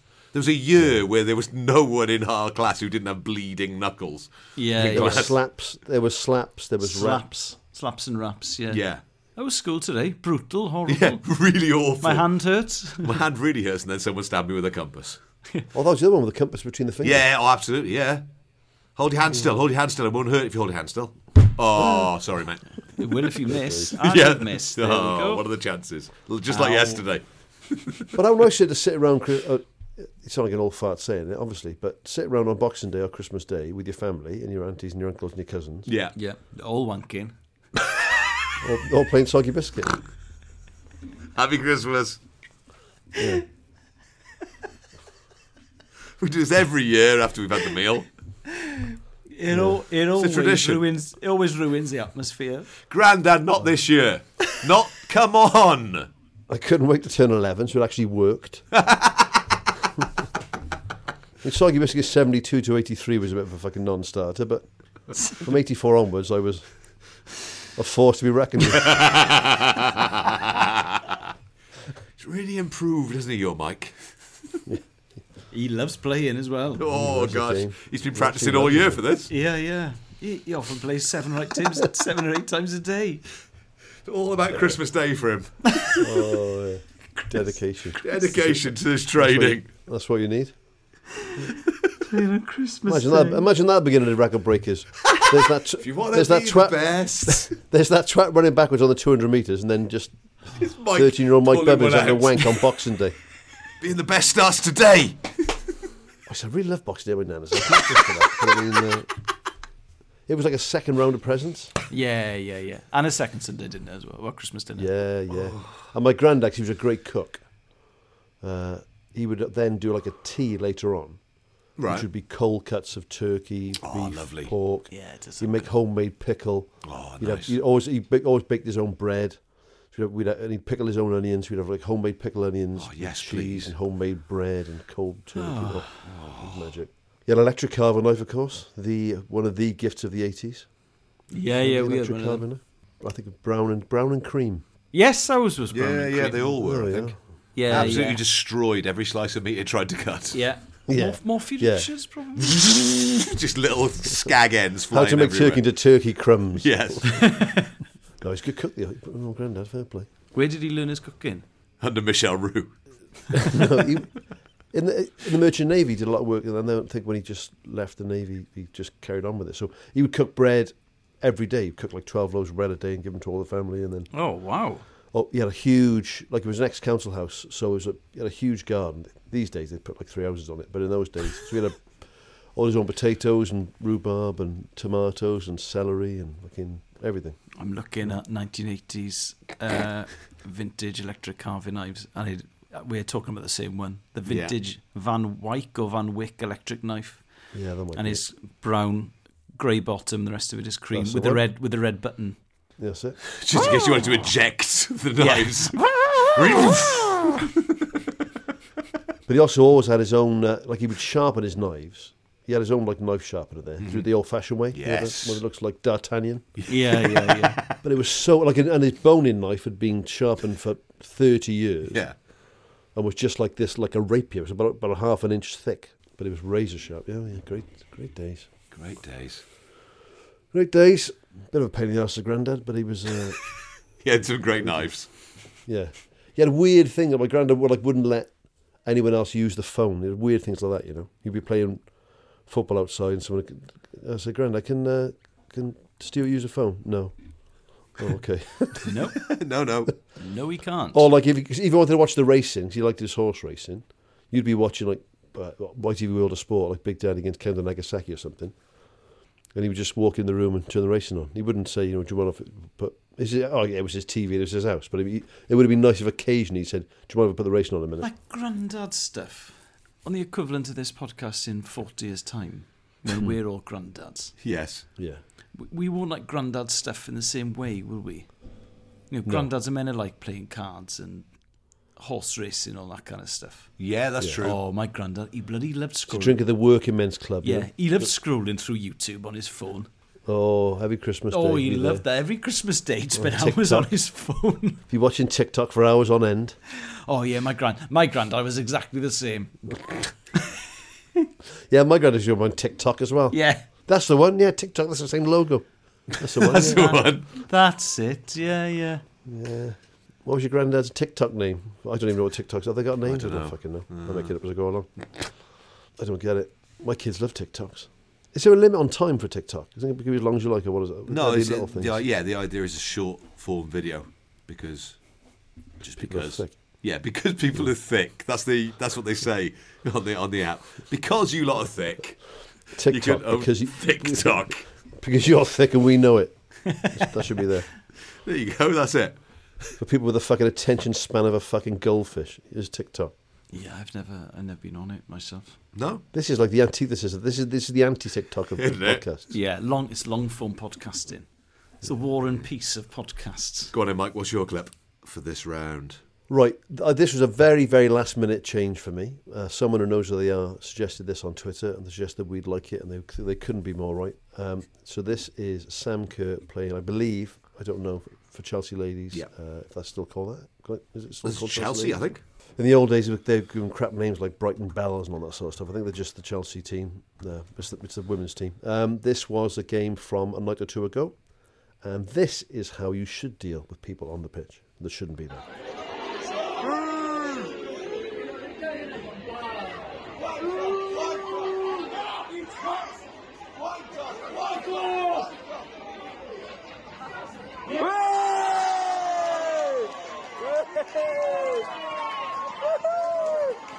Right, so there we go. I f- Chelsea FC got- women. yeah, Chelsea FC women Seems it was. to be. So all I, I I don't know a great deal about Sam Kerr, and that's not because she's a woman footballer. So I don't know a great deal about footballers really, but I, I knew that she was Australian, so I've done a, I've done a little bit of research into Sam. Now, if you don't watch the clips, I'll explain what happens. Some utter tool gets on the pitch, uh, thinks he's fucking funny. It's a wo- there's a women's game going on. I think they're playing Juventus. He then thinks he's really funny. A football crowd, and this is a, this is a, again respect to a football crowd. They start having a go at him, call him a wanker, call him all sorts, of, call him the c word. He, want- he thinks he's brilliant. He's taking a selfie of himself, and then It's a Sam complete Kerr, wankers trip. oh, he's a complete prick. Well, taking a selfie on the pitch. I mean, just being on As the he pitch goes- makes you a penis. As he goes to jog off, Yeah. Sam Kerr, in a beautifully timed shoulder check, Very good. just sticks him on his stupid ass, and I love it. The crowd love it. The only thing that I don't agree with on this, uh, and I- they don't show it on the clip, but apparently when you read the thread, that she got a yellow card for that. Right? Yeah, She got booked.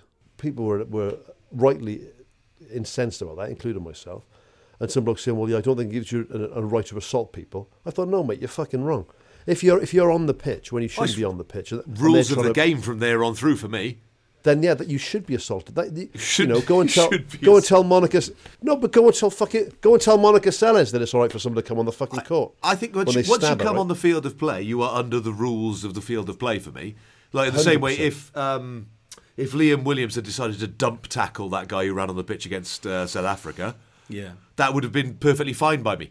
I will pick a I'll pick a th- uh, a- a clip in the future, which is just this. It's just it- there's an there's an NFL one. They do all sports, obviously. There's an NFL one just of people being taken out on the on the pitch. Oh, I love to see that. Yeah, that shouldn't be there. So my favourite one back in the day when I used to watch the Crunch Time videos, a fella called Mike Curtis played for the Colts, and he just smokes this bloke, bang, knocks him out. But it's happened a few times. I think you should, Because- you should either have to carry on playing that game, Yeah. or you should just have everything done to you. That's fine. Tough. Well, I was, re- I was reading about Sam. So I, I, I Wikipedia'd Sam. So born in East Fremantle, suburb of Perth in Western Australia. Her mother, Roxanne, comes from an athletic family. Her father and uncles were professional footballers in the West Australian Football League. Another uncle, Jay Miller, was a champion jockey who won the Melbourne Cup. Lovely. Uh, Sam's father, Roger Kerr, was born in Calcutta to an English father who was a featherweight boxer and an Indian mother who played basketball. Uh, Kerr played Aussie rules football as a young child. Her father and older brother, Daniel Kerr, both played professional Australian, Australian rules football. And she switched to soccer at 12. So she said, until the age of 12, you know, she always thought she, she had no interest in, in soccer, what we would call football, at all. She was a Aussie rules was her thing. But her family were all athletes and jockeys and boxers and, you know, Aussie rules players. I think this is just beautiful what she does to this bloke. As soon as you cross that Oh, tough. Yeah. Yeah, absolutely, one hundred percent tough shit. Yeah. You shouldn't be on there. Yeah. The, the, and the Mike Curtis one, I'll, again, I'll pick it in the future, and I'll, I'll, I'll mention this quote again. There's a fellow called Bill Curry who I love talking about talking about the clip. So the fellow runs on, picks up the game ball. So Mike Curtis comes out of nowhere and just twats him and just sticks him on his ass. Mm. Right? Bill Curry said, "I said to Mike, listen, Mike, you shouldn't do that. You're making us all look bad." He went, "That guy broke a city ordinance, and I enforced it. If he goes back on the field again, I'll do it again." I thought, fucking yes, please. Because you, shouldn't be on the field. No. And it doesn't matter who it is. It doesn't matter if it's that plonker w- standing there with the anthems. I'm not going to mention his name anymore, right? Just fuck off and let people let people play rugby and let people watch rugby. When I was at the Exeter game the other day with my boy, so we, we, we were behind the sticks. The play was going on. This is the thing. The play was happening. It was a goal line situation, like the Liam Williams thing. Yeah, yeah. This fucking no mark jumps over the fence, falls over his own underpants, trying to take him off like a twat, right? Gets his underpants off, then streaks naked the whole length of the field up to the top. Then he goes along the, the top try line, then goes all the way back down the other touch line. In the old days, there might have been some cheering going on, but it was just people thinking, "You fucking knob, Bored. what are you? what are Yeah, you yeah. doing? You boring fucking no mark. Put some clothes on and fuck off, and never come back again." What I Sorry. like is that Sam Kerr will, Sam Kerr And I'm will not have- going to text you in the morning. but Sam Kerr will have done a lot of strength training as part of her uh, training to be a footballer. Yes. So Lovely. she's she's tough, and and also he's this little runty bloke. She waits until he starts the jog, though, doesn't she? So she, as soon as he Yeah, starts to move, she knows that his balance Bang. won't be right.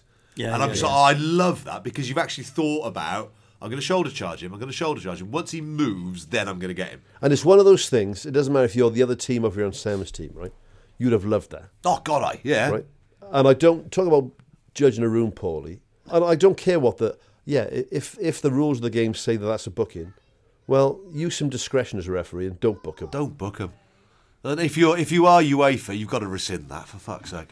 You, you, you're basically saying that you've got no right to defend yourself on a pitch. Yeah. because that could be anybody. Oh, They- They could have absolutely, anything. yeah. They could have anything. on- If you're the sort of prick who does that in the first place, then you're not a big stickler for the rules. So how do you? How does? How do any of those players know they haven't got a knife on them or Yeah, a yeah. bottle on them or a I was saying that 'cause, um, to a friend of mine who sort of works with Liam Williams, and I was saying that to him the other day. It was like, you know, how do you, as a player, feel safe now? Because that that could just happen. Do you know what I mean? Someone could run on the pitch and they could be doing anything. You're trying to play rugby, you're catching a ball, in your peripheral vision, there's something there. Not only does it stop you from scoring a try, but then when you get the ball next time, you just spend Yeah. the whole time worried. And and it's that split second, it's that half Yeah. a little, that tiny bit of hesitation is all that makes a difference. But I would hate I would hate for someone to walk on stage if I was doing stand up. I'd kick him right in the fucking throat, honestly. And I've, I've said that before. And I've been I've been at gigs where it's got a bit rowdy, and Yeah. I've, I've been like, "You fucking dare get up here and see what happens," right? Because that's that's where I work. That's what I do. Yeah. I don't know who they I don't know who they are. I haven't asked them to come up on stage. If you invite somebody up on stage, it's different. But Yes. some fucking Yeah, you nut can't. You, wanna if get you invite there someone and up on stage, crucially, you cannot then kick them in the neck. punch Mike. him in the neck. That's a crucial point of audience interaction, I would say. Jim Jeffries got attacked on stage, didn't he? Did he? And the Yeah. uh, the It's Manchester happened to a few Comedy Store. comics. And the Really? bouncers were very very slow to react, and it was two punters in the front row who wrestled him to the ground. And this guy gets on stage and throws a swing at him from what I remember. It's years ago now. It was well over ten years ago. Okay, but I haven't seen that. Jim Jeffries then ends up sort of wrestling with him, and then these two punters from the front row get on and help him out, and then eventually the bouncers turn him and he gets. It chucked doesn't out. help, right? And I'm not I'm not knocking. When you see people that become in inverted commas famous, right? Yes. for doing it, right? Yes. I'm not gonna, like I said, I'm, I've mentioned the name of the pod before. I'm not going to mention it again because every time you shine a light on these dildos, they, they, they actually enjoy the notoriety. Yes. And, and I don't think it's edgy or cool. I just think you're being a fucking boring fuck, mate. It's been done for years. I was going to say Right. it is of its era. Erica Rowe. Yeah. Erica Rowe, fella in America, who used to do it where he dressed up as players and kind of got on. there was the Oh, guy who yeah. did it. Tired now. There's isn't an it? English Boring. guy who did it as well. And Bolly once- Nelson. Simon Brodkin used to do it, didn't he? But once it's done, it's done, isn't it? I agree with you there. I think you know what that that thing that that bloke is now doing has already been done. Yes, he's just a dildo. What are you doing it for? And then for the other fella to do it in a game, and this this one in Exeter was in a game and in a crucial part of a game as well. Yeah. Well, that's the next level then, isn't it? Yes. I want some big back row forward or some or anyone in a rugby game can take those dickheads out anyway. It doesn't matter if you're the scrum half or the, or the winger, right? Yeah. Just Ball boy. It sh- it shouldn't be a yellow card offence or a red card offence because someone said, "Oh, um, it shouldn't be a yellow card offence," and then someone said on there, "No, it, in a men's game that would have been a red You've got card offence." That's for why. it, yeah. I was like, shut I up. thought, God, who's sending people off for that? For basically self-defence. Lamp- Lampard got attacked, didn't he? Chelsea were playing Tottenham in the FA Cup. okay. A Spurs fan ran on. It was at White Hart Lane, I think. And ran on and threw a punch at Lampard, but missed. Really? And then all the Chelsea players jumped on top of him and kicked his head As in. soon as you see the phone come out and they're thinking, "Oh, this is this bloke wants his little ten seconds of YouTube fame." It's also it's so disrespectful to the it's just to, a- to the teams Yeah. and the players. You couldn't have come there on your own, right? You're very likely to turn up that game on your own. So your mates think you're, oh, he's hell of a fucking boy, and he's hell of a fucking Yeah. boy. No, he's, he's a twat, mate, right? And so are you. He's, he's Crucially. a boring twat. Yes. And you're even more boring because Yes. you, you think a boring twat is, is, a, is a funny man. Yeah, that's it. Yeah, So that's what I thought about the guy who ran on the pitch. I thought you're a knobhead, but your mates who've Oh, put, imagine how hey, tedious Steve they will are. do this, put him up to it. He, You fucking done it, didn't he? fucking got on there, he did. Here's Well, your well 20 done. quid. Fuck off. Yeah, really, just fuck off. If you take Yes. anything from this So- podcast, so if Sam's listened to this, or someone who knows Sam's listened to we this, like you, Sam. I, I owe you Yeah. a pint. Definitely. So I thought that was brilliant. 100%. but because you're a professional footballer, you'll get to drink this pint in about ten years' time. exactly. Yeah, yeah, yeah. I owe you an energy drink. I'll get you a pint of Barocca. Barocca's weird, though. It's just like, you know, it's the, it's the over insertion of vitamins that quickly that can't possibly impact on your body. And when you've forgotten about Oh, it, and you have it's that piss, frightening. Oh, and you The think beetroot you- piss. That's a frightening one. On the phone to the GP. Oh. my, Uh-huh. mate, my mate Rob, who listens to this pod, who, d- who decorated the house for us, right? He did a great job, like I said the other day. You know, it, it was it was like painting the fourth bridge. I mean, the, the day after he left, it was pointless that he ever was here, but he did a great job. Yeah. Because he'd taken the radiator off to, to wallpaper the walls and Yes. then put it back on again. The one radiator just wasn't working. And I, Okay. try, I, th- I tried everything. I thought it bleeded the pipes. I, I, you know, I restarted the boiler. I refilled the boiler up, turned the taps on the. I did all the bits and bobs, right? Yeah. Nothing. I phoned him up, fair play. I said, listen, Rob, it's nothing really to do with you. You did take my radiator off and now it doesn't work. But yeah, did you d- change something? He said, oh, I don't think so, mate. Don't- I'll, I'll come and look at it though for you. I said, if you, if- I said, don't rush, mate. He said, no, I'm in the area. I'll come over. I said, well, thanks a lot. So last night he came round, Hmm. right? I fucked with it again, like just before he came, and he came over. He said, which one? I said, just the one under- under the TV, mate. He went, it's boiling hot. I went, oh fuck yeah, it is. What I what I hadn't done is open the tap and let any water into the yeah. radiator. That's that'd be key. But but when the, as soon as the water went in, yeah. hey, presto, yeah, really it was hot, really again. hot So- and boiling again. That's how it works. So if you listen, Rob, I apologise for bringing you over the, oth- the other side of Cardiff to look at my radiator that was on. What I haven't done is put any water in this, which is how they function. Yeah. It's good. But, you know, you get a free coffee out of it. innit? Uh, happy days.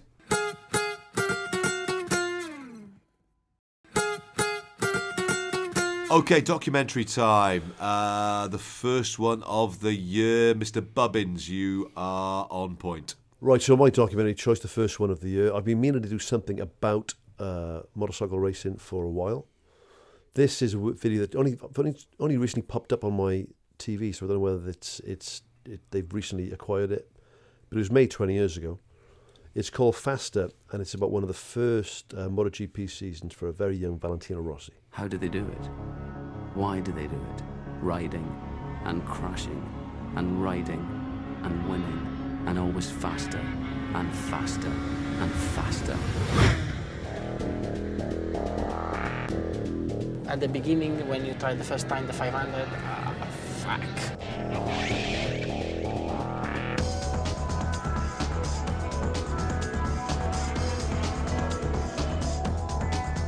I used to think all road races were nuts. You know, racing around a track at that speed. As a racer, you always have that in the back of your mind that you always wonder, you know, s- you know when's it going to happen? Because it will happen. You know, you will fall off. The top speed is 314. Nearly 200 miles an hour. Yeah, it's drunk my good there.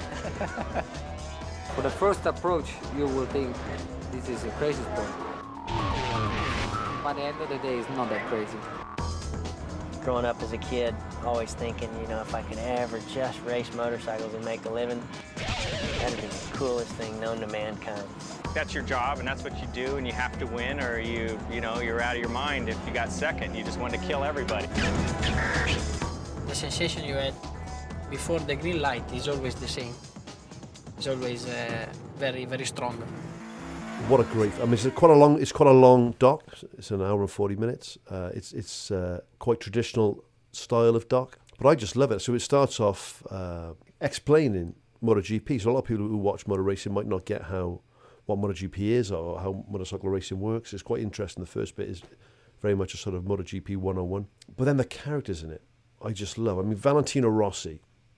This is right at the beginning of his career when he was like the sort of uh, this sort of Italian young beach bum with with earrings. He's and- only and about orange- 21. Yeah. yeah, I think he's 21, 22 in this. And was just coming on the scene, and the fellow that was already on the scene was from Rome. They call him the Roman Emperor Max Biaggi, who looked, you know, always immaculate. He had the, he had the very trim Yeah. goatee, he had the tanned hair, good looking man, very precise rider, did things the, the proper way, you know.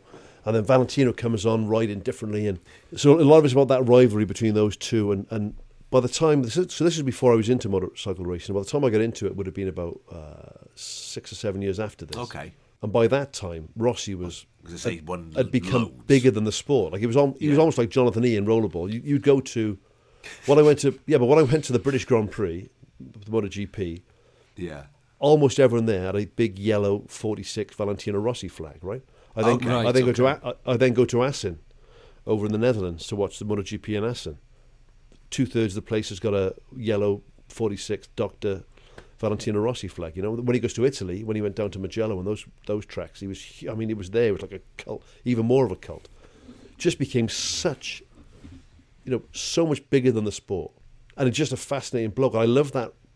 So I didn't, I didn't realize, like I said, because it was interesting for me to see the sort of th- the embryonic part of that career. Because I, I, well, by the time I started watching it, he was the biggest thing in, in MotoGP and stayed there for ten years, and he just retired. So he retired. This was his last season, so I thought now's a good time to put it on. Maybe that's why they've, they've picked it up now. I'm just trying to find the thing that Kelly sent me. So um, I got Kelly. I was, on, I was on the bike watching this. I said, make sure you text me these things, Cal, so I won't forget it. So Well, look- were you chucking, chucking instructions out at her? So Kelly or PA? Well, no, she was sort of doing stuff on the. Yeah. Can you write down my thoughts, please, Cal? Scribe. Text them to me. Just make him sound funny than they actually are. It'd be wonderful. Um, no, so I was on the exercise bike watching it, and they obviously can't you can't write things down when you're on a bike. So Cal was texting me as, as I went along. I just shout out stuff, and she just sent me a text every time I shout out something. So the bit about Mick Doohan, God, the bit I just said, oh, Mick Doohan, right? So, so Mick Doohan's this really super good-looking Aussie, Oh, super handsome Aussie bike racer. Yeah, yeah, yeah, yeah. it goes into quite a bit of depth about the mentality of the of the riders and um, an interesting stat actually that I didn't realise. And so up to the point this was made in nineteen in two thousand one ish, they said in the last forty years only one MotoGP rider actually died on the track, and he was he was racing uh, a touring car like he, he wasn't even in a bike race. When it comes to fatalities, there's there's been uh, I think Simoncelli passed away not that long ago in the Moto 2 I think he was in. But when it comes to actual deaths, there aren't the deaths that there used to be in, in motorcycle racing in MotoGP because the tracks are all purpose built now. Yeah. There's all these huge runoffs. There's proper gravel traps. There's the, the equipment's much, but they talk about the equipment and the, the, the evolution of that. But the injuries, Oh, Christ, yeah. I mean, God. That was- some yeah. of the some of the injuries just beggar belief. And But some of the slow motion shots to get those injuries Oh, as well. man. It's, it's really easy to get mesmerised by watching them and not think that that is a man A human going 200 being. miles an hour Exactly, yeah. off a motorbike, flipping and flipping. And Well, there's flipping two and flipping. there's two real ways because you don't get a lot of head-on stuff. There's two major ways you can crash a motorcycle in those sort of races. There's a low side, which is where if you imagine if you're banked over, you lose grip on the back tire and the, the bike slides away from you, and you and you sort of go elbow first and you slide behind the bike, right? There's the other way, which is called a high side, which is where you go uh, around the same corner. This time you lose track, you lose grip on the back tire. It then spins up and finds grip again, which then throws the bike up vertical No thanks. and throws you over the top of the bike, right? No. And they're the ones when you get the really vicious injuries. And, and Is that because you're in front of the bike and then the bike is doing the same movement? it's the catching height up more with than you? anything else. So, so wh- rather than just drop onto the track, Yeah. So if I'm going on a left hand bend, rather than just drop it on my left hand shoulder and thigh and slide, Yes. Yeah.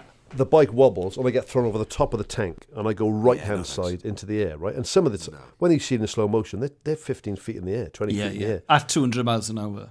Yeah, which is how they survive these things, I don't know. Well, it's but the one of- injuries are. fucking One of them, he brutal. says, I broke my leg in 17 places. Yes. And I broke my wrists, and I broke my arm, and I broke my um, ribs. That was doing, I think, doing talking about Yeah. because they showed the one break he had was just so severe, they had to put both his legs in the one cast. That's it, So that the yes. one leg could feed the other leg. So he had, but and then, he- but he was racing that season. They then they talk they talk about the other, the fella there. Who, what's Who's his the name? guy who's got the metal plate in So his Gary- leg? so Gary Gary McCoy. McCoy. Oh my God. Yeah, The Aussie and he's fella. limping on onto the next race. Well, I did an Ellis special. I googled all these boys to make sure they were still alive because they do other stuff after they finish their racing careers, and I hadn't seen Gary McCoy. I wasn't really aware of him. Same date of birth as me, 18th of April 72. We're exactly the same age, right? Which is quite weird. I was watching that thinking, I complain about my injuries now, I f- my aches and pains, right? Of Playing rugby for, for a few years. He's the same age as me. His injury list is unbelievable. Where they're really, really tough boys, motorcycle ra- riders, really tough, is when they come back from injury so quickly. So Ah. they're saying the one time, I think it was Gary, where he was bleeding through his leathers. He- he- you know, Yeah, yeah. and and he and sometimes even other riders would say, "Christ, you're back in the paddock." You know, you, you had we saw the crash you had.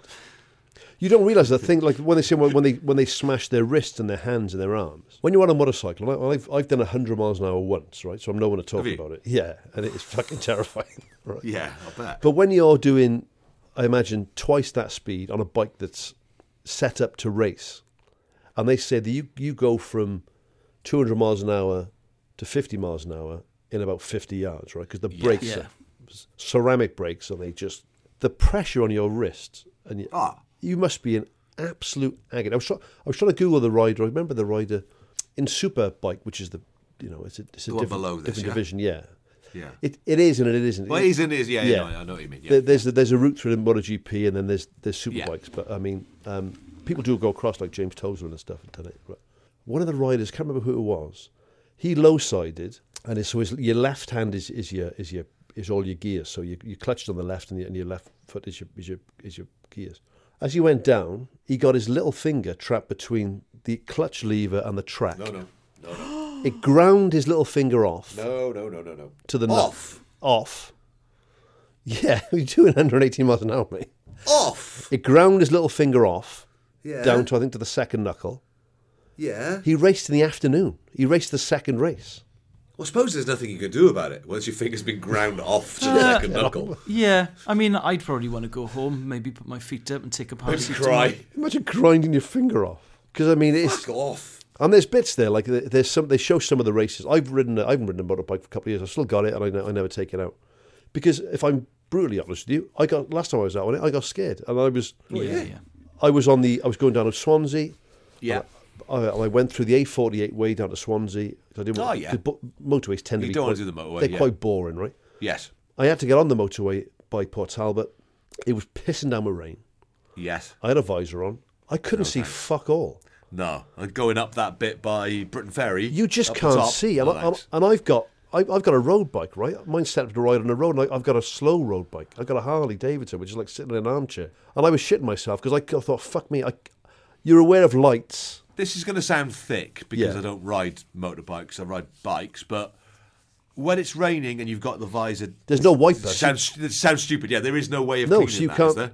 'Cause you can't take your hand off because what- you're on the motorway. What those boys will have is The plastic things you rip off. Yeah, a little. But I mean, you're doing 200 miles an hour, so that's as soon as you rip that off, it's covered in rainwater again, right? Yeah. So that's really for getting the, any dirt off.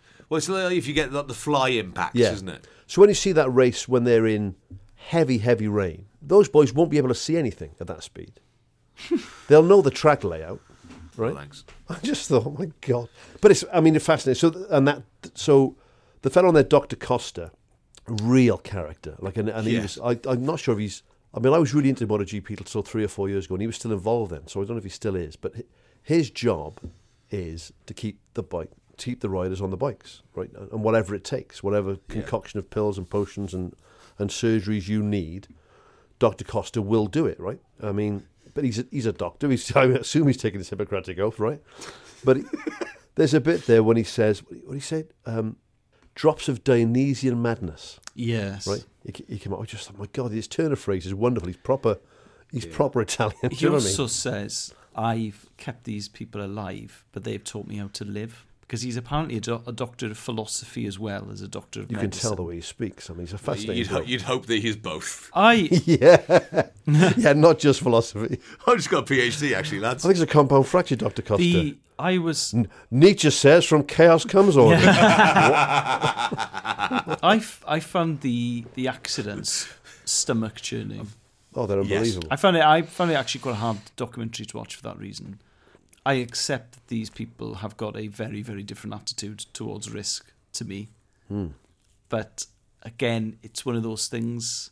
I can kind of understand motor racing with cars more because I'm a driver, but I you just feel so you just must feel so vulnerable on a motorbike that's travelling at 190 miles an hour. Because Uh, I came, I came to bikes late in life, right? I didn't, I didn't pass my test until I was in my mid thirties with a bike, right? For me, maybe that's why I, I would get scared on a bike where mates of mine who've been riding since they were, you know, rough kids, you know, all the rough kids on the estate used to have like scramblers and stuff, right? Yeah. Yeah, I was yeah, never, yeah. I was never one of those kids. Fizzy, the fizzy. Yeah. Remember my mother saying to me, I ne- you know, never wanted me to have a, a, a motorcycle. So even when you go to that stage when I still loved drawing bikes and I was into watching bikes. Yeah, it and- was my grandmother's biggest fear was that I would get into motorbikes. That's funny because the, the only person in my family who's ever had one was my granddad, who had a motorbike and a sidecar. Oh wow, yeah, yeah. My uncle Peter has motorbike and sidecar, but Mamke was terrified I'd get into motorbikes and have an accident. Well, mum never wanted me to box and never wanted me to have a motorcycle. There were two things. So then, but then I remember when, when I, so I was in my 30s, like I said, when I, when I passed my test and I went down to mum's on, on my motorbike and, and I said, come on, we'll just go down the end of the street and back. You, you jump on the back. So mum was like in a, I think she was in like a nightgown and a pair of slippers. I just put her on the back of the motorbike and we just drove down the street and back. Amazing. But then talking to my grandmother about it, Evan Murtha, who was still alive then, and she then revealed out of nowhere that in between the wars, her uncle had a, like an old Vincent motorcycle, and she'd jump on the back of that and they'd go all over the place and with her uncle and you know take off on these bikes. And but you watch this and it's it's so ingrained in him. It must be so hard when you, when you watch your. I think it's I think it's one of the racer's sisters who said she, she knew there'd been a crash, and just the heart He doesn't move, does he, for a while, and she gets a little bit. is this the one? Like you know what I mean? Yeah, yeah. Watching this doc, I really enjoyed it, Mm. but I got really frustrated About watching what? it. Like, Just as a documentary, I thought there was a really good hour in there, and it it was just a lot of different styles Yeah, thrown that's- together, and I got pissed off. But I, it didn't. sp- It spoilt my enjoyment because I'm geeky, Yeah. and I've made documentaries. Reminds me a little bit. Do you remember that um, one that I think Alice chose of the was it Italian ninety when it was all sort of cameras held Yes, by fans? yeah, yeah. Oh, um, The- Kevin Allen's one, yeah. Yes, yeah, So I didn't get the bit with the, with the, the two boys in the bus and stuff. And I tell you, what, yeah, the sort of Max and Paddy kind of character. I tell you what seemed really tacked on at the end, right? Which it didn't Yeah. need at all. But this would have we've all worked with commissioners and and Yes. commissioning programs, right? Yeah. It would have been someone saying, uh, "No, I need to make a point now that you know shouldn't race your bikes fast on the road." yes. You yeah, know. we, we've done all this, but I think, I think we should probably point out that that's bad. Yeah, it became with the green cross code at the end. I thought, what the fuck's going on here? Yeah, yeah. You know, Valentino Rossi saying, you know, don't don't drive, don't ride fast on the road. Go to a track day. Don't overtake milk floats. Because we're recording a lot of these uh, episodes at once. I obviously I watch a documentary every night, and Izzy doesn't like sport, so every night she knits, and I'm upstairs watching a documentary about basketball or whatever. Like- like Tom And She said Davey. the other day. She said, "Yeah, she said." Because we never watch telly together anymore. Because you're always watching these documentaries, and I said, "All right then, well, I've, I'm watching one tonight." Sorry about that. And um, it's like the first five minutes. So t- talking to, talking to Barry Sheen, they're like, uh, "Wait, what attracted you to the world of motorsport, Barry? He's like, well, I've got to say, it's probably the crumpet. Crumpy does say Yeah. crumpet. Oh, God. He's very of his Oh, time, Sheen, wasn't What, what does Izzy think I do for a living? Well, I've got to say, the crumpet. The birds. The bloody birds. Well, he died just after this. Yeah, he did. He died of cancer. He turned down uh, Yeah. sort of. It was all alternative therapies. He turned down modern medicine. Well, he said to um, because Murray Walker tried to convince him otherwise. It's in his book, and he says, um, "I'm not going to let him poison me or cut me open, uh, but Murray." So he decided to try and do his own thing, you know, Steve Jobs style, with Steve Jobs results. Yeah. Another one in the eye for this sort of anti-doctor brigade. If um, if alternative medicine worked, it wouldn't be an alternative, would it? It would be medicine. yeah, exactly. No, hundred percent. Yeah, exactly. Couldn't agree more. If every anti-vaxxer that I talked about had polio, fair enough. but they haven't. But he, um, it's just the dangers. Like poor Gary McCoy, he he, he gets injuries that Oh, he would couldn't ruin catch a break, that could would he? ruin my life. Probably at three different points during an hour and a half documentary. Yes. And I just thought, not Gary again. Come on, And Gary. the idea of breaking your leg 17 times, 17 different places, the pain must Mm. be indescribable if Oh, you've yeah. broken But your the leg shot 17 of that times. then, where he's going in the ambulance.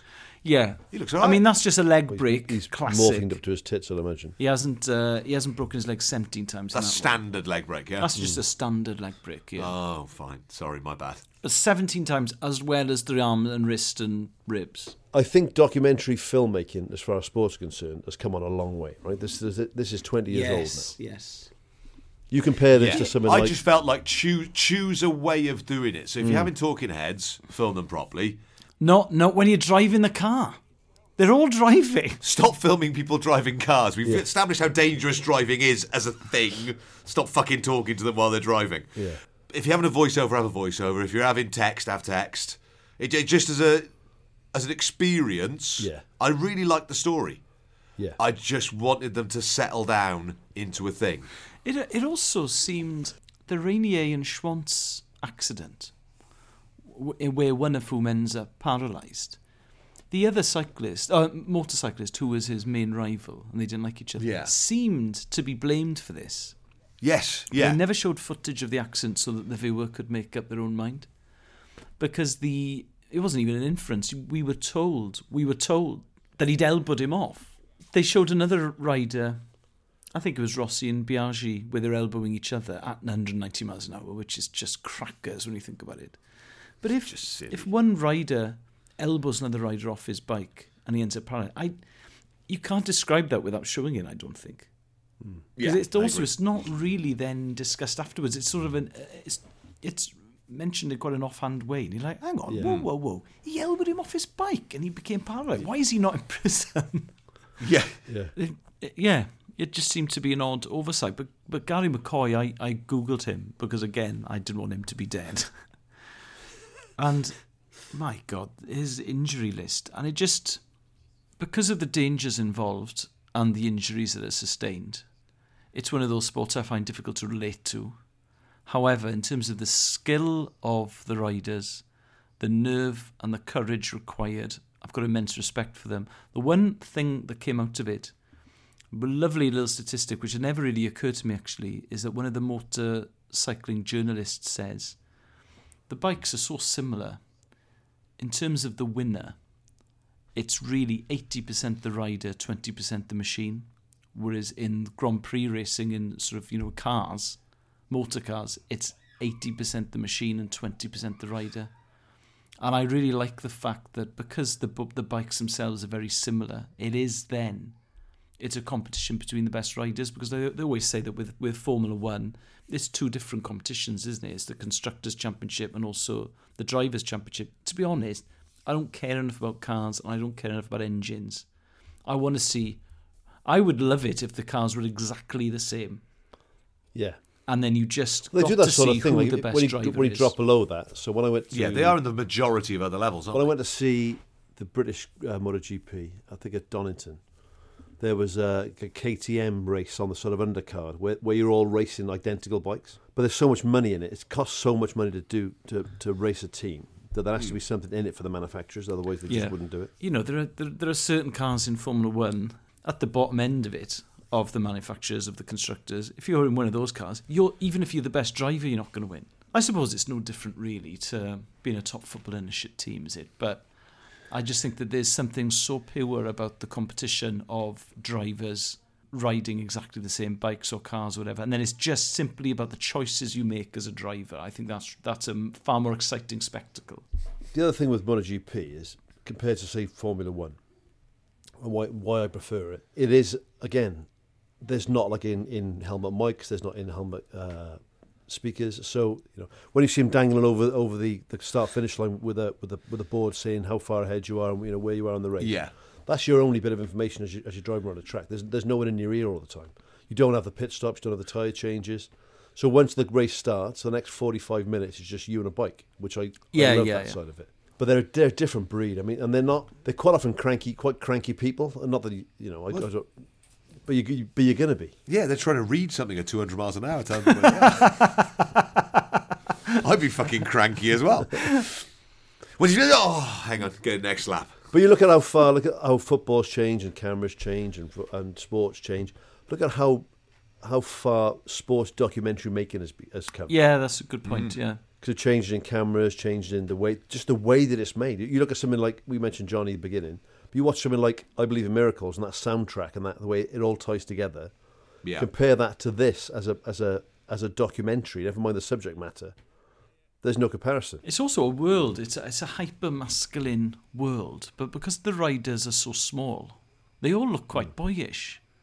Yeah. Because Gary That's McCoy, true. he weighs like sixty six or sixty seven kilograms. That's what he did when he was racing. Well, John Hopkins is only like 17 in it, and he's like he's like he's like a he's like Yeah. a kid. He's not he's not a big kid. But it's one of those ones where you want you want to support your kids in whatever they do. But I think if my kid Yeah. wanted to be a motorcycle rider or a solo climber or a you know, you'd have to think, mm, where do I draw the line? Well, in? we were watching it, and it showed home video footage of oh. Yes. these riders riding motorbikes when they're 10, 9 or 10 competitively against much older kids. And then they get to about 12 or 13 and they're racing against adults on motorbikes. And I just thought, no, No, no, no, no, no.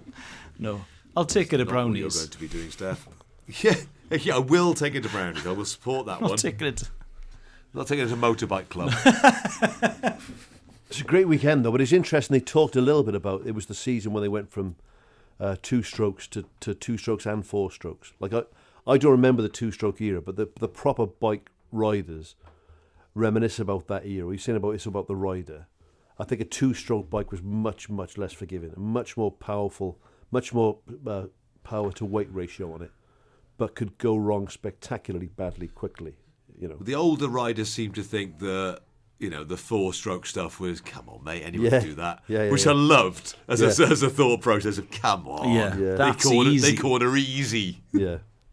It's like when you see like MotoGP. See, a, a, a better documentary. I- I'm not sure I've already picked it. Is the one about the Dunlops? You haven't, no.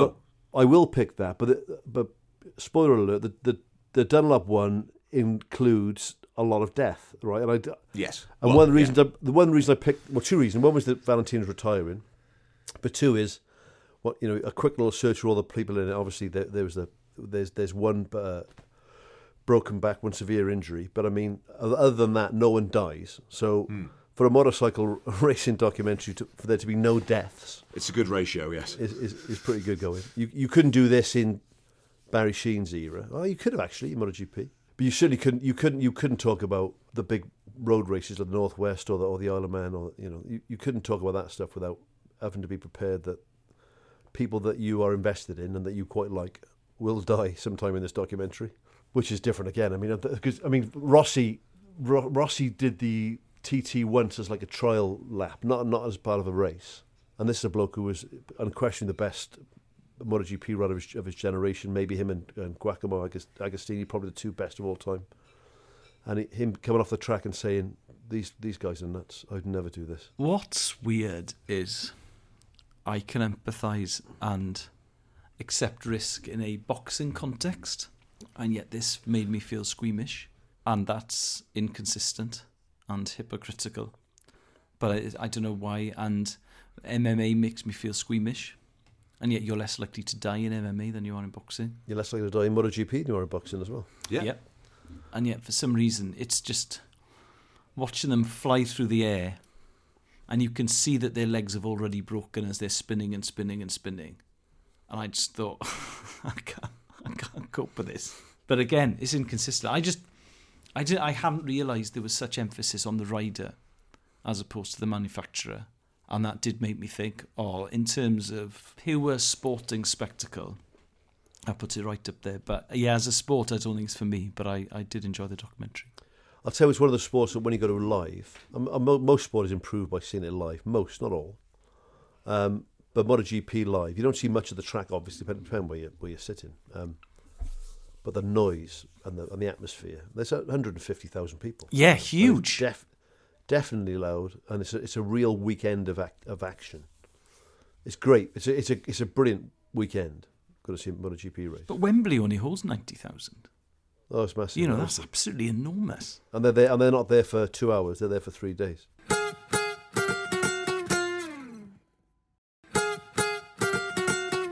So, if you want the second round of clips, patreon.com slash distantpod is where you need to go. Or uh, if you search for the socially distant sports bar extra on Spotify. Are they just not, they just not all that classic banter for free. Oh, it's up to you. We can move that to the start and fuck them. Put another again and fuck him. Love. In fact, leave the bit where I, leave the bit where I say fuck him in. Yeah. For the patrons who've listened, who are paying for it, but then put the put the, the thingy the sales bit at the front. You think? I think so. This is good. And, t- and tell them they're going to miss a lot of classic Okay, banter so, like so the there's- Rebecca riots. You, you're telling them now. Yeah, yeah. If, if, All right then. Go on. If you if you pay the patron, you not only get all the second round of clips. Yeah. Uh, and you get all sorts of uh, you know there's other benefits I'm sure to do with I'm sure Yeah. live shows and whatever. I don't know. I don't know. By the, But- by the way, Yes. um, the Times special correspondent that was sent to cover the Rebecca riots was called Thomas Campbell Foster, if anyone wants to do some background reading. I've just remembered his name. Amazing. So, uh, there you go. So there's a- Yeah, well, really, really things interesting. were thrown forward that, Al, but that's it. he- he's the one that wrote "fuck this." Okay. But great. we're also we're also But- trying to sell the Yeah. patron, and you've told So- them that there's a section on the Rebecca riots in it, which will a won't come as a surprise to anybody who listens. Yeah. Right, if you pay the patron, you're not only getting the second round of clips, you'll get the second lot of uh, after halftime banter. Yes. The second lot of Thomas Campbell Foster stuff. So confused. Yeah, we've done all the Thomas Campbell Foster stuff about the record riots. We've Yeah. done, we talked about uh, Vic and my wife's mother possibly shacking up together. Yep. We've talked about um, what else we talk about? I don't know. Uh, It was good, though. Was the moving house stuff on air or not on air? I don't remember. Don't remember. It might be. Uh, there was stuff about uh, the Blitz, wasn't there? Yeah, there was. There Swansea was. Blitz, Yeah. the Cardiff Lots of Blitz. blitzing. Uh. Second World War in general. Yeah. You know, that's before we get to the sport, the, the sport stuff. They'll miss all that. You will miss all that unless you go to patreon.com slash distantpod and sign up there, or go to Spotify and search for the so- uh, Socially Distant Sports Bar Extra on there, and you can sign up there as well. Yeah, it's a new year. Be a, be a better version of yourself. Do that. I will. Thank you. Kinder. No, not you. Them. No, Oh, right. Okay.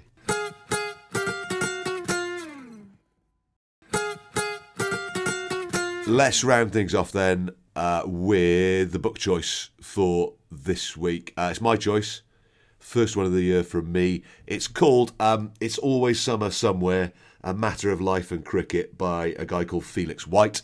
Oh yes. So, Ellis, I'm presuming, was a fan of the Maccabees. Yeah, grip band. great band. I saw them in Glastonbury and I absolutely loved them. Um, and he has since gone on to be one of my favourite cricket writers as well. yeah, I've met Orlando. I've not Have met you? Felix. Yeah. I've never met him either, but I want to because I think we'd get on. Yeah, absolutely. What a dream career, man. Oh, to go from being in a really good band to writing about your favourite So, sport. if your favourite things are, which it appears to be from this book, music and cricket, that's just great, isn't it? And he's also on Tailenders podcast now with um, Jimmy Anderson and, and Greg James and well, Mark, who's going to be producing us on the BT Sports show. oh, lovely. Orlando's an animator now. He sent he? me his book. Yeah, he's Oh, a cool. brilliant artist. Yeah. Absolutely amazing artist. He's a lovely bloke. But they, they were they were a big deal in Maccabees. They did two big. Their final shows were two nights at the uh, at the Ali Pali, I think. That's right. Yeah, yeah. Quite emotional. That massive. affairs. Yeah. It's really interesting because he gets into some of that towards the end of the book because the book is, it's about his, it's it's about his life. So it's got the music side of things in there. It's got the cricket side of things in there as well, and it's sort of uh, his mum had MS from very sort of young age for him. So it's about him sort of dealing with that grief as well, and it's about sort of his family, the relationship he had with his granddad, who got him into cricket in the first place. Oh, his, superb. his granddad takes him to uh, his first sort of county championship game, and he thinks he's going to be massively overwhelmed because he's never been to anything like this before. And Felix has to pretend to be overwhelmed because obviously it's county championship cricket, Yeah. and even though it's the Oval or Lords, wherever it was. It's just empty and shit. Yeah, yeah. so he's trying People to, there. wow. Wow. he's trying to ham it up for his granddad. Must be nearly 2,000 people. this is quite scary. Wow. but he, he writes beautifully, and I listened to the audiobook as well, sort of during the summer when I was driving to various camping things with the kids. And he flits between telling his own life story, talking about cricketers who meant a lot to him. So, like Phil Tufnell, Chris Lewis, that sort of era of cricketers that were Mm. playing when he was growing up. And he interviews them as well. So he sort of has a thought that he thinks he remembers something that happened in a game, and he'll then interview them, and he brings Oh, that nice. interview Lovely, into yeah. it as well. And It's, it's really beautiful the way that the sort of segues. None of them feel forced, but he sort of shows his journalism skills within it as well.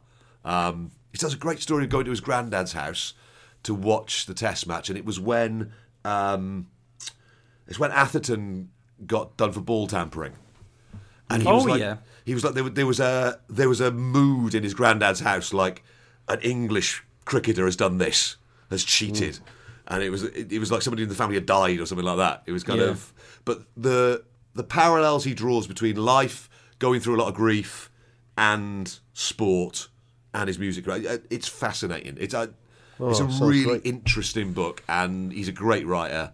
And from what I can tell from this, seems like a lovely bloke. The other person who's got a dream career is Andy Zoltzman, who is now Absolutely. a statistician on TMS. Yes. And my God, we had him on when we when John and I were doing um, Five Live uh, on Sunday during the Euros.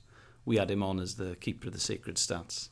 It is his knowledge of cricket. It's like talking to an audiobook, or and it's it's absolutely astonishing how much he knows about cricket. Like Tony Wisden. Yeah, yeah. so he does he does that, and then he does the news quiz, and he does gigs and the bugle and all that sort of stuff. What a cool job! Whenever you see people who've, who've seg, like you- I'll use, I just used the word segue there. That Steph, you said it. That's in my brain. It's a nice word that segue. People who segued in from one thing they love to another thing like that. Yes. I always think you not lucky because you, you deserve it, but I mean, what a what a what, what a way for the cards to fall. That's beautiful. Like Jack Russell. You imagine keeping wicket your whole life and you love cricket. Yeah. You also love painting. And then when you retire, b- um, and before you retire, you, you start this, and then you end up going all around the world painting cricket in all those stadiums. Yeah, yeah. And then making a very nice living, selling your paintings and following the teams on tour. I thought, oh my God, that's fucking brilliant. It is great, isn't it? It's Owen, something we're Vaughan- not. Owen Vaughan Williams has done that, the goalkeeper. Yes, it's something we're not great at. I don't think in this country we kind of box people into you do that. Oh, you, know, yeah, you, yeah. you present children's TV. You can't do sport. You do this. You- You and I just I love the fact that Felix has had these careers. It's a really cool book as well. So it's, it's called "It's Always Summer Somewhere." Um, it's, it's yeah, it's beautiful. Um, but also, mate, let's just quickly say 'cause this goes out in January. Yes. and I'm not, I'm not trying to sound overly deep. Okay. But um, if you want to give something a go, yeah, oh, just give it a go. I mean, literally, Yeah. What is the worst that can happen? You, you end up being skint and going back to what you were doing before, probably. But wow, at least you you know just fucking give it a go. I talked to Mum yesterday, and uh, she's always been very active in the in the lockdown. It was just walking.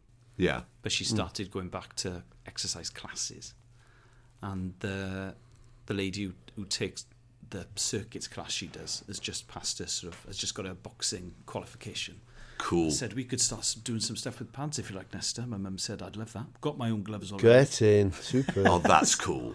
Yeah, mum's done quite a lot of boxing actually. Oh, by the way, Al, I'm not sure if you know this, Al. So I've been I had a chat with the Iaithar Dyth people on S4. Oh, yeah.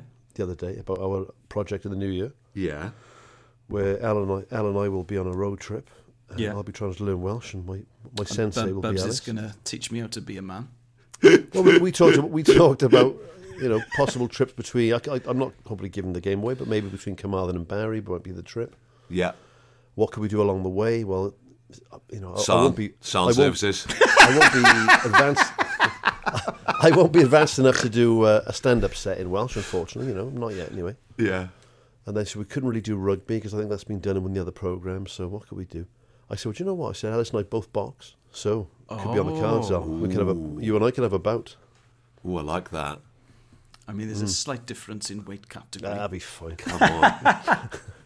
No, a little spar. Not, not, not, not. Yeah. Um, I'm not going to try and like give Is you kidney there- damage or anything. Are there any Welsh speaking boxers? I'm Oh, fine. Oh, um, Owen, who trains us, uh, trains and, me. Uh, Brett Johns. Brett, yeah, Brett speaks Welsh. I mean, I mean that's MMA does, but he, he'll have a background. He started off boxing. I Well, Owen, who trains me and trains Steph. Is Yeah, he's a Welsh speaker. Yeah, he's from North Wales, isn't he? He does a lot of S4C stuff, so. Big pod fan. He is. Oh, great. There you go. Let's link him up. should be brought by John. Imagine you brought my, worse, worse. Imagine you brought my job. Imagine getting filled in by Alice. I could never, I That'd could be never walk the great. streets of Cardiff Oh. again. Is your money back, S4C? Do, do not play this out. Do Yeah. not. I don't want to be paid for it. Do not play this out on the telly. There's a disclaimer on this. Your money back. If, Yeah. Alice knocks me, if Alice knocks me up, this is never shown. That'd be great. Give money back to we will people. n- never talk about this. No, no, no. Don't want it. Don't want your money.